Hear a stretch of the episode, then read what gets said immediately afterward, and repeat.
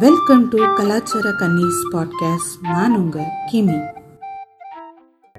இன்னைக்கு நம்ம எதை பத்தி பார்க்கலாம்னா வார்ப் மென்டாலிட்டி பத்தி பேசலாம் இந்த எபிசோட்ல அப்படின்னு இன்னைக்கு ஜாயின் பண்ணியிருக்கோம். யாரோடனா வித் வினா பாட்காஸ்ட். அவங்க இன்னைக்கு நம்ம கூட இந்த டாபிக்ல பேசுறதுக்கு வந்திருக்காங்க. ஸோ அவங்கள வெல்கம் பண்ணிடுறேன். வெல்கம் வினா பாட்காஸ்ட். நவீன் அண்ட் வினோஷ், வணக்கம் ரெண்டு பேருக்கும். வணக்கம். வணக்கம் கிமி. Thank you. Thanks for joining. நான் தாங்க சொல்றேன். Thanks for joining. பாத்து சொல்றீங்க. வணக்கம் தோஷத்துல சொல்றீங்க. ஏன்னா அத்தனை பேரை லைனா கொலாப் கூப்பிட்டுட்டே பண்ணால இன்னும் அதுல இருந்து வெளிய வரல. நீங்க எனக்கு புரியல. இல்ல இல்ல இப்ப சமாளிக்கிறேன் பாருங்க. நீங்க ஃபர்ஸ்ட் எங்க பாட்காஸ்ட்ல நாங்க இன்வைட் பண்ணதுக்கு நீங்க ஜாயின் பண்ணீங்களா, அதுக்கு முதல்ல தேங்க்ஸ் சொன்னேன். அப்புறம் எங்களை இன்வைட் பண்றதுக்காக தேங்க்ஸ். சமாளிச்சேன். நல்லா சமாளிச்சாங்க பாருங்க. நம்ம ஒரு மாபா ஃபார்ம் பண்ணி மாப் மென்டாலிட்டி பத்தி பேச போறோம். பாட்காஸ்ட் மாப்ல இருக்கோம் அப்பலாம். ஆமா, பாட்காஸ்ட்ன்ற மாப் இன்னைக்கு மாப் மென்டாலிட்டி பத்தி பேச போறாங்க. Nice nice boys. Mob mentality பத்தி உங்களுக்கு என்ன ஒரு ஐடியா ஒரு டெஃபினேஷன் மாதிரி வச்சிருக்கீங்க? ஒரு சிம்பிள் வேர்ட்ஸ்ல எல்லாருக்கும் புரியுற மாதிரி சொல்லணும்னா, இல்ல உங்களுக்கு புரிஞ்சதையே சிம்பிள் வேர்ட்ஸ்ல சொல்லணும்னா எப்படி சொல்வீங்க? ஜெனரலா நம்மளா யோசிக்காம மத்தவங்க பண்றாங்கிறதுக்காக ஃபாலோ பண்ணி போறது. அதாவது இப்ப நம்மளா பண்றப்ப நிறைய ரிஸ்க் இருக்கும், நிறைய பிரச்சனைகள்லாம் வரும். ஆல்ரெடி இப்போ ஒரு 100 பேர் பண்றாங்கன்னு வச்சுக்கோங்களேன், நான் அதை எடுத்துட்டேன்னா எல்லாரும் பண்றாங்க, எதுவும் பிரச்சனை இருக்காது அப்படின்னு நம்பி எடுக்கிறது. அந்த அந்த மென்டாலிட்டி, அந்த மைண்ட் செட் தான் மாப் மென்டாலிட்டின்னு அப்படி புரிஞ்சுக்கலாம். நீங்க சொல்லுங்க. கிட்டத்தட்ட நவீன் சொன்னதே தான், வேற டெஃபினேஷன் புதுசா எனக்கு ஒன்று சொல்றதுக்கு இல்லை. அதே தான், நான் ரிஸ்க் எடுக்காம அல்லது இதுல ரொம்ப எஃபர்ட் போட வேண்டியது இருக்காது. எல்லாரும் ஒன்று சொல்றாங்க, அதை செஞ்சிட்டோம்னா வேலை முடிஞ்சு. பேசிக்கா இன்ஜினியரிங் எடுக்கிறது அப்படியே வச்சுக்கலாம். அது பல இடங்கள்ல இருக்கு, நம்ம உள்ள எபிசோட்ல வருவோம் ஒவ்வொன்னா. ஆமா ஆமா, எந்தெந்த ஏரியாலாம் டச் பண்ணுமோ பண்ணலாம். மெயினா என்னன்னா அந்த மெஜாரிட்டி ஒப்பீனியனோட get along or go with that அப்படின்ற மாதிரி இருக்கிற ஒரு மைண்ட் செட் தான் மாப் மென்டாலிட்டி இல்லையா? ஆமா. இந்த கிரவுட் சொல்ற இதை கேட்கல அப்படின்னா ஏதோ நம்ம தனியா விட்டுற மாதிரி ஆயிருவாங்க. அந்த ஃபியர் ஆஃப் எக்ஸாக்ட்லி இருக்கும்ல, அந்த மெயின் காரணத்துக்காக. ஆமா ஆமா, அவங்க சொல்றாங்க அது கரெக்ட் தான், நானும் சேர்ந்துக்கிறேன் அப்படின்னு சொல்லி இந்த சாய்பாபா போட்டோவை ஃபார்வர்ட் பண்ணல. அதேதான் சொல்ல வந்தேன். நீங்க ரெண்டு பேருமே ஏதோ மாப் மென்டாலிட்டிலயே பேசுற மாதிரி இருக்குது. எதுக்கு ஹைஃபன் டூன்னு போட்டுருவாரு போல இருக்கு. ஈஸியா இருக்குல்ல பாருங்க மக்களே, எப்படி பிராக்டிகலா உங்களுக்கு புரிய வைக்கிறோம் மாப் மென்டாலிட்டின்னா என்ன அப்படின்னு. அந்த போட்டோவை அனுப்பாம விட்டு நாளைக்கு நம்மளுக்கு ஏதாவது பிரச்சனை கலவையை 10 பேருக்கு அனுப்பிச்சு விட்டு போயிருவோம் இருக்கு. அன்னைக்கே சொன்ன வியாழக்கிழமை அதுமா சாய்பாபா போட்டோ அனுப்பணும்னு கேட்டியா அப்படின்னு வாங்க அத பாக்கலன்னா கோச்சிக்கெல்லாம் வர செய்வாங்க. என்ன நீ மெசேஜ் எல்லாம் பாக்க மாட்ற, அத எனக்கு திருப்பி எனக்கு வரலையே அப்படின்னு. இல்ல இந்த ஞாபகம் இருக்கா உங்களுக்கு, இந்த வாட்ஸ்அப் ஆரம்பிக்கிறதுக்கு முன்னாடி எஸ்எம்எஸ் காலத்துல என்ன பண்ணுவோம், ஒரு மெசேஜ டைப் பண்ணி send it to 10 friends message. அதுல ஒரு மெசேஜாவது உங்களுக்கு திரும்ப வந்துருச்சுன்னா உங்களை இத்தனை பேர் லைக் பண்றாங்க அப்படின்ற மாதிரி ஒரு மெசேஜ் அனுப்பு. அதை அனுப்பிச்சு விட்டுட்டா நம்ம திரும்ப அவனுங்களுக்கு அனுப்பணும், அப்ப நான் அவன் ஃப்ரெண்ட் இல்லையா நீ எனக்கு அனுப்ப. இந்த ஸ்கூல்ல லீவ் லெட்டர் எழுதுறப்ப இல்ல ஃப்ரெண்டுக்கு லெட்டர் எழுதுங்க அப்படின்னு சொல்றப்ப வேற ஒரு ஃப்ரெண்டுக்கு எழுதிட்டா இந்த ஃப்ரெண்ட் ஒரு மாதிரி ரியாக்ட் பண்ணுவாங்கல, அந்த மாதிரி இது. ஆமா ஆமா, நீ அவன் வேற போடுறியா ஹலோல. ஓகே, மறைச்சி வேற எழுத வேண்டி இருக்கும், இல்லன்னா அவன் கோச்சிப்பான் அப்படின்னு. ஆமா. சோ இப்போ ஃப்ரெண்ட்ஸ் பத்தி சொன்னீங்க. சோ ஃப்ரெண்ட்ஸ்னாலே அது ஒரு டிஃபால்ட் இதுதான். ஓகே, நான் இப்போ ரெக்கார்டிங்லயே லைவ் எக்ஸாம்பிள் பார்த்துன்னு தான் இருக்கிறேன். ஃப்ரெண்ட்ஸோட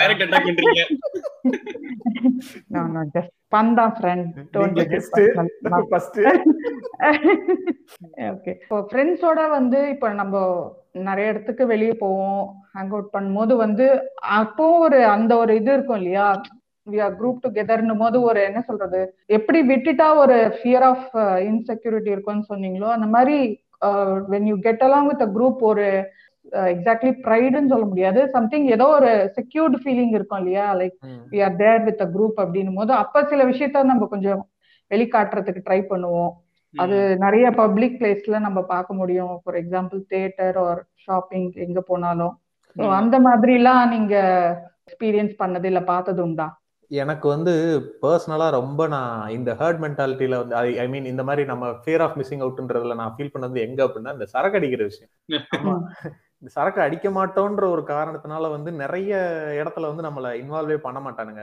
அவன் அடிக்க மாட்டான்டா அப்படின்ட்டு போய் என்ஜாய் பண்ணிட்டு வருவானுங்களா. அப்போ வந்து அந்த ஒரு இந்த பெருசா அதிகமா சரக்கு அடிக்காம இருக்கக்கூடிய ஒரு கேங்கை ஒன்னு கண்டுபிடிச்சு அதுல போய் ஃபிட்டின் ஆகிறதுக்கே ரொம்ப நாள் ஆச்சு. அது நடந்துச்சு கொஞ்சம் லேட்டரா. பட் அந்த காலேஜ் ஸ்டார்டிங்ல ஒரு செகண்ட் இயர் தேர்ட் இயர்லாம் வந்து ரொம்ப இது சரி எல்லாரும் சுத்துறாங்க நம்ம அவங்க கூட சேரவே முடியலையே அப்படிங்கிற மாதிரி ஒரு இது. எங்க போனாலும் கடைசியில லேட் நைட் அவுட்டிங் போவானுங்க. அப்ப நம்ம போறதுக்கான தேவையே இருக்காது.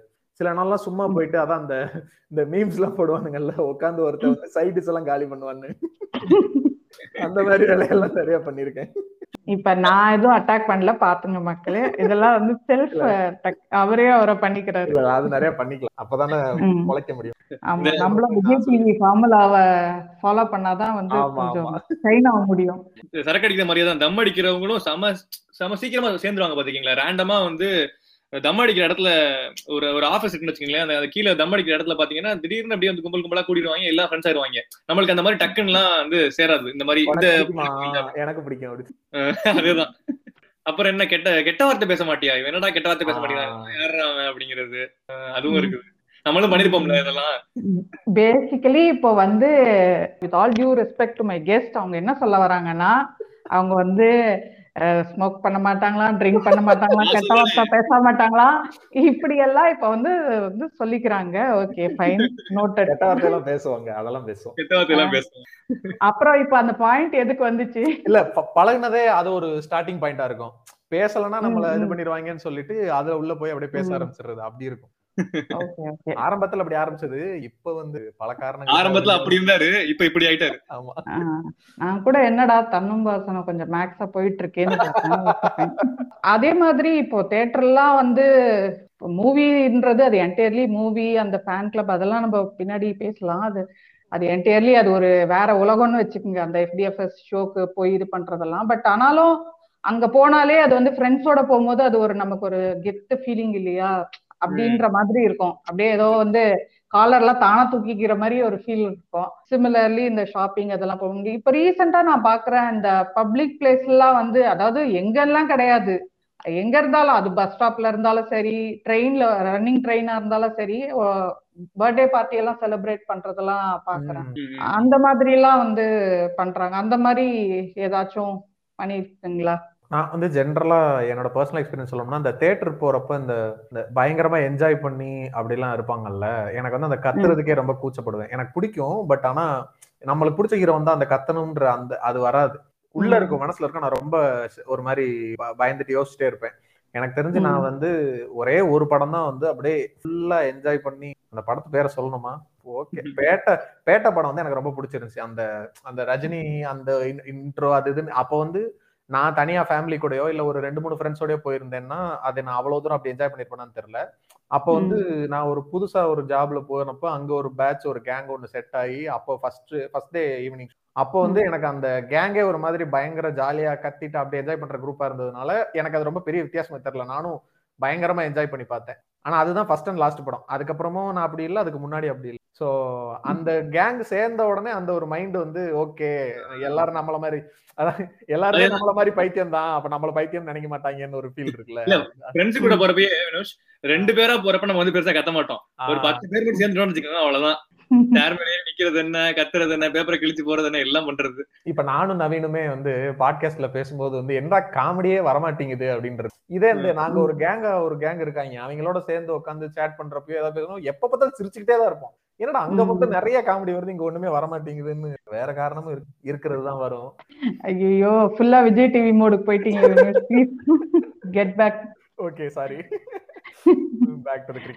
இப்ப இத மாதிரி வெளிய ஃப்ரெண்ட்ஸோட ஹேங் அவுட் பண்ணும் போது அவங்க அந்த இது டிஸ்பிளே பண்றது அது என்டையர்லி வேற. அண்ட் அது கொஞ்சம் சில இடத்துல வந்து டிஸ்டர்பன்ஸ் இருந்தாலும் ஸ்லைட்லி, ஃபார் எக்ஸாம்பிள் இந்த ட்ரெயின்ல வந்து ஆல்ரெடியே கிரௌடடா இருக்கும், அங்க வந்து பர்த்டே பார்ட்டி இது பண்றேன்னு பண்ணுவாங்க, தியேட்டர்ல பண்றது அதெல்லாம் பண்ணும்போது கொஞ்சம் லைட் டிஸ்டர்பன்ஸ் இருக்கும். பட் ஆனா தட் இஸ் ஓகே.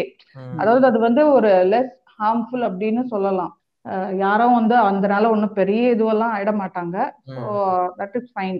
ஆனா இது அப்படியே கொஞ்சம் கொஞ்சமா மூவ் ஆகும். இந்த மாப் மென்டாலிட்டியோட அந்த இன்டென்சிட்டி வந்து ஒரு ஸ்பெக்ட்ரம் மாதிரி. அது அப்படியே அதுல மூவ் ஆகும் போதுதான் நம்ம வந்து we get into different zones and we face different experience.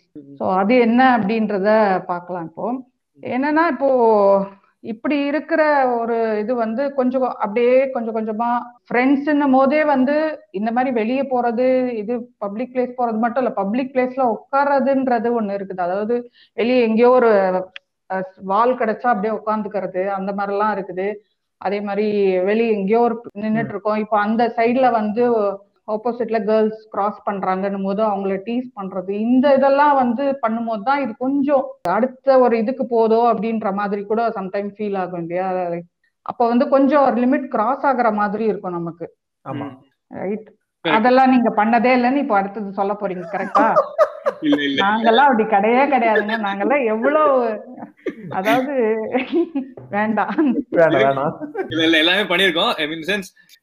எனக்கு வந்து இந்த ஃப்ரெண்ட்ஸ் கூட போறப்போ வந்து பஸ்ல எல்லாம் பயங்கரமா வந்து இந்த கலாட்டா பாட்டு போறது, கத்துறது, பாட்டு பாடுறதுன்னு சொல்லிட்டு இது டார்ச்சர் பண்றது அந்த மாதிரிலாம் இருக்கும். பட் நம்ம ஃப்ரெண்ட்ஸா இருக்கிறப்ப, சின்ன பசங்களா இருக்கிறப்ப அவ்வளவு பெருசா ஒண்ணு தெரியாது. ஆனா கூட அவ்வளவு பேசஞ்சர்ஸ் இருக்கப்போ அவங்க எல்லாம் வேற மைண்ட் செட்ல இருப்பாங்க கரெக்டா. அது ரொம்ப கடுப்பா இருக்கும் அவங்களுக்கு. மேபி பிரெக்னன்ட் லேடிஸ் இருக்கலாம், குழந்தைங்க இருக்கலாம், தூங்கிட்டு இருப்பாங்க, நம்ம பாட்டு இஷ்டத்துக்கு கத்திக்கிட்டு இருப்போம். இது வந்து அப்ப லைட்டா ஃபீல் பண்ற மாதிரி இருப்போம். பட் வந்து அந்த அந்த அந்த இந்த ஜோஸ்ல வந்து ஒண்ணுமே தெரியாது, நம்ம பாட்டு பண்ணிட்டு இருப்போம். இந்த பஸ்ல தட்டுவாங்க பாத்தீங்களா, அந்த எக்ஸாக்ட்லி அந்த பஸ் டேன்னு ஒண்ணு ஒரு அருமையான ஒரு நாளை கொண்டாடி அந்த வீடியோவும் பாத்திருக்கோம். மேல இருந்து அப்படியே விழுந்து குரூப்பா கொண்டாடி குரூப்பா கீழே விழுந்து எல்லாம் பாப்போம். ஆமா ஆமா, அந்த அந்த அப்படி பண்ற ஒரு 10-15 பேர் தவிர மத்த அங்க இருக்க எல்லாத்துக்குமே வந்து ரொம்ப அன்கம்ஃபர்டபுளா தான் இருக்கும். வேற வழியே இல்லைங்க, சகிச்சுக்கிற மாதிரி தான் இருக்கும். யாரும் எதுவும் சொல்லவும் முடியாது. ஏதாவது நல்லா இது பண்ணீங்க. ஒரு இந்த இன்சிடென்ட் எங்க மெக்கானிக்கல் டிபார்ட்மெண்ட், நான் மெக்கானிக்கல் டிபார்ட்மெண்ட்,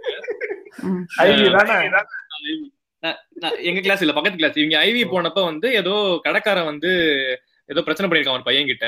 இவங்க இதுக்கு வந்து இவங்க கிளாஸே சேர்ந்து அப்படின்னு கத்துனாங்களாமா. அதனால அவங்க எல்லாம் அங்க இருக்கவங்க எல்லாம் பயந்துட்டாங்களாமா. பாத்தீங்களா ஃப்ரெண்ட்ஸ், மெக்கானிக்கல் எவ்வளவு கெத்தா இருக்கும் அப்படின்னு சொல்லிட்டு இங்க ஸ்டேட்டஸ் போட்டிருந்தாங்க. இதுல என்னடா உங்களுக்கு பெருமை அப்படின்னு அந்த மாதிரிதான் இருக்கும்.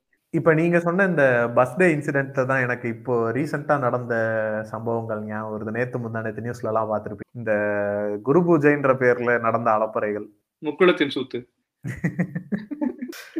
அதெல்லாம் வந்து அதுல நிஜமாவே யோசிச்சு பார்த்தா அதுல எந்த ஒரு யூஸுமே இல்லை. இல்லை அவங்க வந்து செலிப்ரேஷன் பேர்ல பண்றதுல வந்து அவங்க அவங்க என்ன லைக் என்ன சொல்ல வர்றாங்க அந்த மாதிரி எல்லாம் நாங்க இருப்போம், இவ்வளவு ஜாலியா இருக்கோம், கெத்தா இருக்கோம், எங்களை யாரும் ஒன்றும் பண்ண முடியாது. இது எல்லாமே வந்து அவனுக்கு எந்த வகையிலுமே அந்த ஆடுனவனுக்கோ தவுனவனுக்கோ எந்த யூஸுமே இல்லை. அவனுக்கு ஒரே ஒரு விஷயம் வந்து இந்த மாப் மென்டாலிட்டி. எனக்கு இப்படி ஒரு கூட்டம் இருக்கு, நான் இந்த கூட்டத்துல இருக்கிறவன், எனக்கு வந்து இது ஒரு என்ன சொல்றது, எனக்குன்னு பர்சனலா ஒரு தனிப்பட்ட இண்டிவிஜுவலா எனக்கு எதுவுமே இல்லைன்னா கூட இந்த கூட்டத்துக்குன்னு ஒரு கதை நாங்க வச்சிருக்கோம், அதை வச்சு நாங்க பொழைச்சுக்கிருவேன். எங்கேயாவது போனா டே நீ என்னடா பண்ண, அப்படியே நாங்க யார் தெரியுமா அப்படி அப்படி பேசினா. அந்த மைண்ட் செட்னாலதான் அவ்வளவு தூரம் திமுறா பண்ண முடியும். நீங்க நல்லா பாத்தீங்கன்னா இந்த இந்த செலிப்ரேஷன் பண்றவனுங்க இவனுங்க எல்லாருமே இந்த ஒரு நாளைக்கு மட்டும் ரொம்ப போலீஸ்ட போய் லந்து பண்ணுவானுங்க. இதுல கூட பார்த்தோம் நம்ம ஒரு வீடியோவா கூட வந்துச்சு, ரொம்ப ஓவரா பண்ணுவானுங்க. நான் இதை நேரா லைவாவே பாத்திருக்கேன். எனக்கு எங்க ஊர் வந்து மதுரைக்கு பக்கம் தானே, சோ அங்கெல்லாம் நான் நேராவே பாத்திருக்கேன். அதை ரொம்ப ஓவரா பண்ணுவானுங்க. அதுக்கு ஒரே காரணம் அந்த நாள்ல வந்து போலீஸ் வந்து கொஞ்சம் கண்ட்ரோலா இருப்பாங்க. ஏதாவது ரியாக்ட் பண்ணி அது பெரிய ரியாக்ட் மாதிரி ஆயிடக்கூடாதுன்றதுனால கொஞ்சம் கண்ட்ரோலா இருப்பாங்க. ஆனா அதை வந்து அட்வான்டேஜ் எடுத்துக்கு, அதுவும் தனியா இருக்கப்ப பண்ண மாட்டாங்க. இதெல்லாம் கும்பலா பக்கத்துல பின்னாடி 100 பேர் இருக்க பண்ணுவாங்க, எதுவும் பண்ண முடியாது அப்படின்ற இடத்துல. ஓகே, இப்போ நீங்க நம்ம இது வரைக்கும் ஃப்ரெண்ட்ஸ் பத்தி, ஃப்ரெண்ட்ஸ் பண்ற கலாட்டா இதெல்லாம் வந்து பேசணும். இது வந்து ரியல் இதுல அதாவது ரியாலிட்டியில நம்ம பாக்குறது, ஃபேஸ் பண்றதுன்னு இருக்குது. அப்படியே வந்து அந்த விர்ச்சுவல் பிளாட்ஃபார்முக்கு நகர்ந்தோம்னா, அதாவது சோசியல் மீடியான்னு தான் அங்க ஒரு பெரிய வாரே நடந்துட்டு இருக்கு. அது வந்து இப்போ டெய்லியே பார்த்துன்னு தான் இருக்கிறோம். வேற வேற ஜானர் இருக்கு அதுக்கு, அதாவது வேற வேற ஏரியால சண்டை நடக்கும். அந்த புலிகேசியில வர மாதிரி இது ஜாதி சண்டை மைதானம், இது மத சண்டை மைதானம்ன்ற மாதிரி சோசியல் மீடியால வந்து பிரிஞ்சிருப்பாங்க. இப்ப ரீசெண்டா இருக்கிற எக்ஸாம்பிளுக்கு சொல்லணும்னா, அதாவது சிலதெல்லாம் ஆல் டைம் இருக்கும். ஏன்னா சினிமான்னு எடுத்துக்கிட்டோம்னா வருஷம் ஃபுல்லா வந்துட்டே தான் இருக்குது. பட் இப்போ ரீசெண்டா கிரிக்கெட்னு பார்த்தோம்னா வந்து இப்பதான் IPL முடிஞ்சது, பிளஸ் இப்போ T20 வேர்ல்ட் கப் நடந்துட்டு இருக்கு. அதுல வந்து சொதப்புறாங்கன்னு வேற ஒருத்தர் பொங்கிட்டு இருந்தாங்க. அந்த வீடியோ வேற இன்னைக்கு வைரலா போயிட்டு இருந்துச்சு. ஸோ அந்த ஃபைட் வந்து அதெல்லாம் பாக்குறீங்களா, அதை எப்படி பாக்குறீங்க அந்த ஃபைட்லாம்? இந்த கிரிக்கெட்டை வச்சே வந்து ஒரு இப்போ சண்டை போயிட்டு இருக்கு. ஃபார் எக்ஸாம்பிள் இப்போ பாகிஸ்தான் கிட்ட லாஸ் பண்ணும் போது ஷமி தான் வந்து மேஜரா வந்து அட்டாக் பண்ணாங்க, சங்கீஸ் எல்லாம் சேர்ந்து நீ பாகிஸ்தானுக்கோ நீ அவங்களுக்கு தான் இது பண்றன்ற மாதிரி ஏதோ அவரால் நம்ம ஜெயிச்சதே இல்லைன்ற மாதிரி அப்படியே பேசிட்டு இருந்தாங்க இருக்கணுங்க. ஸோ அதெல்லாம் ஹவு டு யூ சி? இல்ல அது ஒரு ஸ்டெப் எக்ஸ்ட்ரா போயிட்டு இப்ப நேத்து வந்து விராட் கோலி வந்து ஷமிக்கு சப்போர்ட்டா ஒரு ஸ்டேட்மெண்ட் போட்டிருக்காரு. ரிலிஜன் பேஸ் பண்ணி நீங்க வந்து இப்படி பேசுறது வந்து ரொம்ப ஷேம்ஃபுல்லா இருக்கு அப்படின்னு போட்டிருக்காரு. இது பண்ணதுக்கு அப்புறம் அவர் குழந்தை அனுஷ்கா சர்மாக்கும் விராட் கோலிக்கும் குழந்தை இருக்குல்ல, 10 மாச குழந்தை, அந்த குழந்தைக்கு வந்து ரேப் த்ரெட்ஸ் விடுறாங்களாமா. மனுஷனுக்கு தானாடா நீங்கெல்லாம்? அதான் அதேதான், 10 மாச குழந்தைங்க ரேப் த்ரெட் விடுறாங்க. இதனால வந்து இந்தியாவுக்காக உயிரே விடுறேன் உயிரே விடுறேன் அப்படின்றாங்க. நாங்கெல்லாம் வந்து பேட்ரியாட்ஸ் அப்படிம்பாங்க, இவங்க வந்து கிரிக்கெட் டீம் கேப்டனோட குழந்தைய வந்து ரேப் பண்ணுவேன் அப்படின்னு வந்து இது பண்றாங்க. எதுக்கு? வெறும் வந்து பாசிட்டிவா ஒரு ஸ்டேட்மெண்ட் கொடுத்ததுக்கு. இந்த தேச பக்தி எல்லாம் இந்த அளவுக்கு தான், இந்த லட்சணத்துல தான் இருக்கும். இந்த ஒரு விஷயம் சொல்லுவாங்கல்ல, இப்போ ரேப் அப்படிங்கறதே வந்து அது வந்து not for the desire of women but for the desire of having power over women அப்படின்னு இவனுங்க வந்து திரும்ப அதை தான் வந்து எஸ்டாப்ளிஷ் பண்ண ட்ரை பண்ணிட்டே இருக்கானுங்க. இப்ப ஷமியை வந்து இன்னைக்கு இப்படி இந்த மாதிரி ஒரு இதே இது 2003 இல்ல 2007 நடந்த ஏதோ ஒரு வேர்ல்ட் கப்ல நடந்திருந்தா கண்டிப்பா இப்படி ஒரு ஸ்டேட்மெண்ட் வந்திருக்காது, அதுவும் ஷமி கிட்ட வந்திருக்கு. இப்ப இது வந்து எப்படி சொல்லலாம்னா, மாப் மென்டாலிட்டிங்கிறது ஒண்ணு, பட் அந்த ஆப்பர்ச்சுனிட்டியை ட்ரிகர் பண்ணி அதை வச்சு ஒரு பொலிட்டிக்கல் கெயின் அப்படி இப்படின்னு பண்றானுங்கல்ல. ஏன்னா இப்ப வந்து எந்த இன்சிடென்ட் நடந்தாலும் அதை யூஸ் பண்ணி அவனுங்களுக்கு கெயின் ஆகுற மாதிரி அதை ஒரு டைரக்ஷன்ல திருப்பி விட்டு யாருமே வந்து முகமது ஷமின்ற ஆள் வந்து முஸ்லீம்ன்றதையே மறந்துருப்பானுங்க.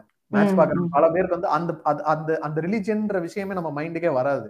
ஆனா இவனுங்க இப்படி எவனோ ஒருத்தன் ஒரு ட்வீட் போட்டதுக்கு அப்புறம் தான் நம்மளுக்கு ஸ்ட்ரைக்கே ஆகும், ஓ ஆமா ஷமி முஸ்லீம்ல அப்படிங்கிற. இப்ப ஷமி பிரச்சனை வந்ததுக்கு அப்புறம் இர்ஃபான் பதான் வந்து ஒரு ட்வீட் போட்டிருக்காரு இந்த மாதிரி, நான் இதே மாதிரி அந்த மாதிரி ஒண்ணு போட்டிருந்தாருல. இப்ப எனக்கு என்னன்னா, இர்ஃபான் பதான் முஸ்லீம்ன்ற இந்த கனெக்ஷன் இருக்குல்ல, இதை வந்து நான் என்னோட லைஃப்ல இது வரைக்கும் நான் யோசிச்சு பார்த்ததே இல்லை. இர்ஃபான் பதான் அந்த ட்வீட்டுக்கு அப்புறம் தான் நான் யோசிக்கிறேன், ஓ ஆமா இர்ஃபான் பதான் வந்து இர்ஃபான் பேர் வருதுல முஸ்லீம்ல அப்படின்னு நான் யோசிக்கிறேன்.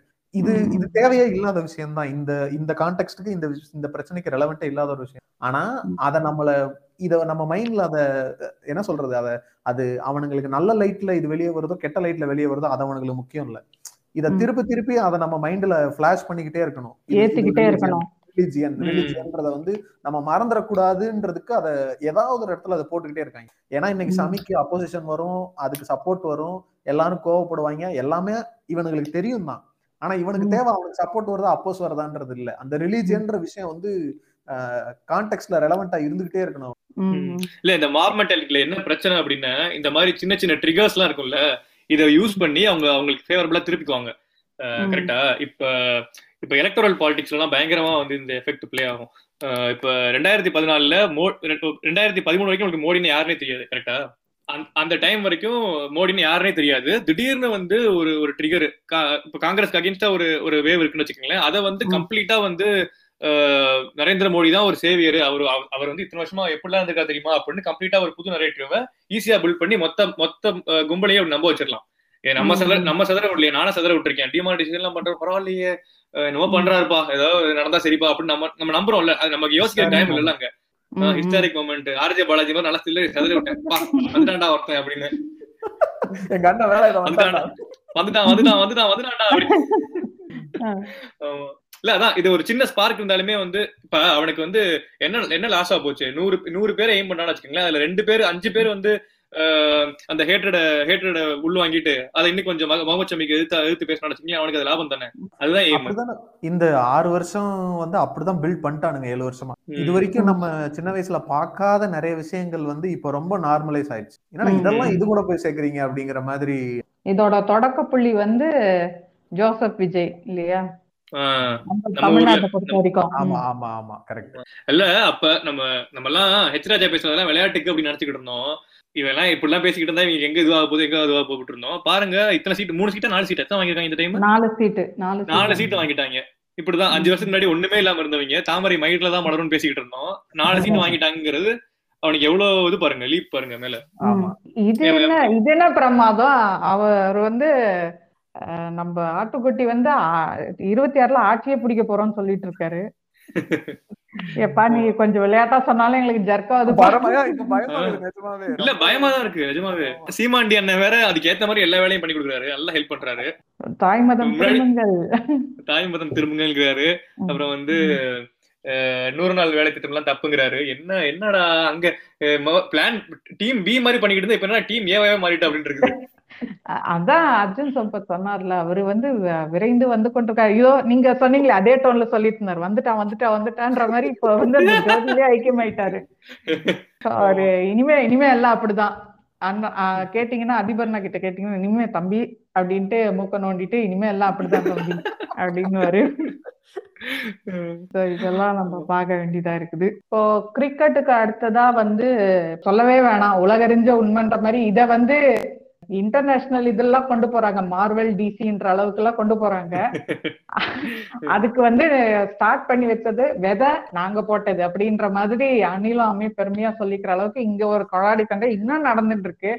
அவங்களுக்கே கொஞ்சம் கூட வந்து ஒரு கூச்சமே இல்லையான்றது தெரியல. அவங்க இன்னும் அதை உட்கார்ந்து அடிச்சிட்டு இருக்கானுங்க. இங்க எல்லா கொளாடி சண்டையும் போட்டுற வேண்டியது, அப்புறம் வந்து அவார்டு கிடைக்கலன்னா அப்பவும் உட்காந்து அழ வேண்டியது, இவனுக்கே அவார்டு கொடுத்தன்றது. அப்புறம் வந்து தலைன்னு ஒரு 1 and only தலைன்னு போட்டது ஒரு தப்பாயி தனுஷ்க்கு அதுக்கு இது பண்ணி, சரி நீ முக்கி நீ வந்து ட்வீட் போட்ட எல்லாம் இது பண்ண ட்ரெண்டிங் பண்ண தனுஷ இது பண்ண எல்லாம் சரி, அவார்டு அழகா வாங்கிட்டு மேக்கப் போயிட்டாரோ, இப்ப என்ன பண்ண முடியும் உன்னால? என்னடா பண்ணுவ? ஒண்ணும் பண்ண முடியாது. நீ உட்காந்து இப்படியே வந்து ட்ரெண்ட் பண்ணிட்டு இருக்கிறதுதான் லைக்கு. இல்ல எவ்வளவு கேவலமா இருக்கான் பாருங்களேன். சரி அட்லீஸ்ட் நீ அவ வந்து அஜித் சொல்லாம விஜய் சொல்லியிருந்தா கூட வந்து இவன் கோவப்படுறது லாஜிக் இருக்கு. சம்பந்தமே எல்லாம் வேற ஒரு ஃபீல் இல்ல தோனியை பார்த்து தலைன்னு சொல்றதுக்கு. இல்ல அவங்களுக்கு 1 and only தலைன்னு சொல்லிட்டாங்களாம், அதுதான் அவங்களுக்கு வந்து பிரச்சனை. அவர் சறுக்கு மரம் சொன்னது பிரச்சனை இல்லையா? அதேதான். அந்த மாதிரி இது மாதிரி இதுவா சண்டை போட்டுக்கிட்டு கடைசியில பார்த்தா அவார்டு கொடுக்கும் போது அதுக்கு உட்காந்து அழ வேண்டியது. நான் ஆக்சுவலி ஒரு போஸ்ட் பார்த்தேன் இன்ஸ்டால, லைக் இந்த மாதிரி இவனுக்குலாம் ஏன் அவார்டு கொடுத்தீங்க அப்படின்னு சொல்லிட்டு கீழே பார்த்தா விஜய் சேதுபதியோட பிக் இருந்து, அதுக்கு வந்த கமெண்டே என்ன அப்படின்னா, ப்ரோ உங்க டிபி நல்லா இருக்கு ப்ரோன்னு. டிபில யாருன்னு போய் பார்த்தா விஜய்னா. தேவையா இது? வாய் வச்சு சும்மா இருக்க மாட்டீங்களா நீங்க எல்லாம்? இப்ப மாதிரி வாய் இருந்தா வந்து ஒத்துட்டே தெரியணும்னு அவங்களுக்கு எல்லாம் தோணுது போல இருக்குது. இல்ல இவங்களுக்கு என்ன கிடைக்குதுன்னு தெரியல. வந்து ஃபேக் அக்கவுண்ட் கிரியேட் பண்ணி வச்சுக்கிறான் ட்விட்டர்லயோ பேஸ்புக்லயோ, போயிட்டு தடை தாண்டா மாசு தளபதி தாண்டா மாசு அப்படிங்கிறான். இவனுக்கு இதனால 10 பைசா லாபம் கிடையாது. எதுக்கு இதை பண்றான் கண்டினியூஸா? எனக்கு விஜய் பிடிச்சா என்ன, அஜித் பிடிச்சா அவனுக்கு என்ன? எனக்கு வந்து விஜய் பிடிக்கலன்னா என்ன, அஜித் பிடிக்கலன்னா? அவங்களுக்கு 10 காசு லாபம் இல்லன்றது ஒரு பக்கம் இருக்கட்டும்.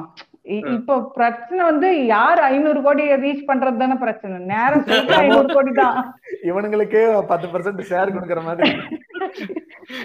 Not ready to settle for 100 crore பகா, ஐ வாண்ட் ஸ்ட்ரைட் 500 crore அப்படின்றாங்க. இப்போ என்னோட இதுலயே வந்து ஃபாலோயர்ஸா இருக்கட்டும் லிசனர்ஸ்லயே சில பேர் வந்து இருக்கலாம், இருந்தீங்கனாலும் நீங்க இந்த மாதிரி ஒரு இதுவோட தான் சுத்துறீங்கன்னா நான் உங்களையும் சேர்த்துதான் சொல்றேன், நோவே எக்ஸப்ஷன். ஓகே வந்து உங்களுக்காக வந்து ஸ்பெஷல் ஊம்பெல்லாம் எதுவும் கொடுக்கறதா எனக்கு ஐடியா இல்லை, உங்களையும் சேர்த்தே சொல்றேன். It is a mob mentality. So போய் அவருக்கு 500 கோடி சேருதா இவருக்கு 100 கோடி சேருதான்னா நமக்கு 10 காசு சேராதுன்றது தான் இப்போ இவங்க சொன்ன மாதிரி உண்மை.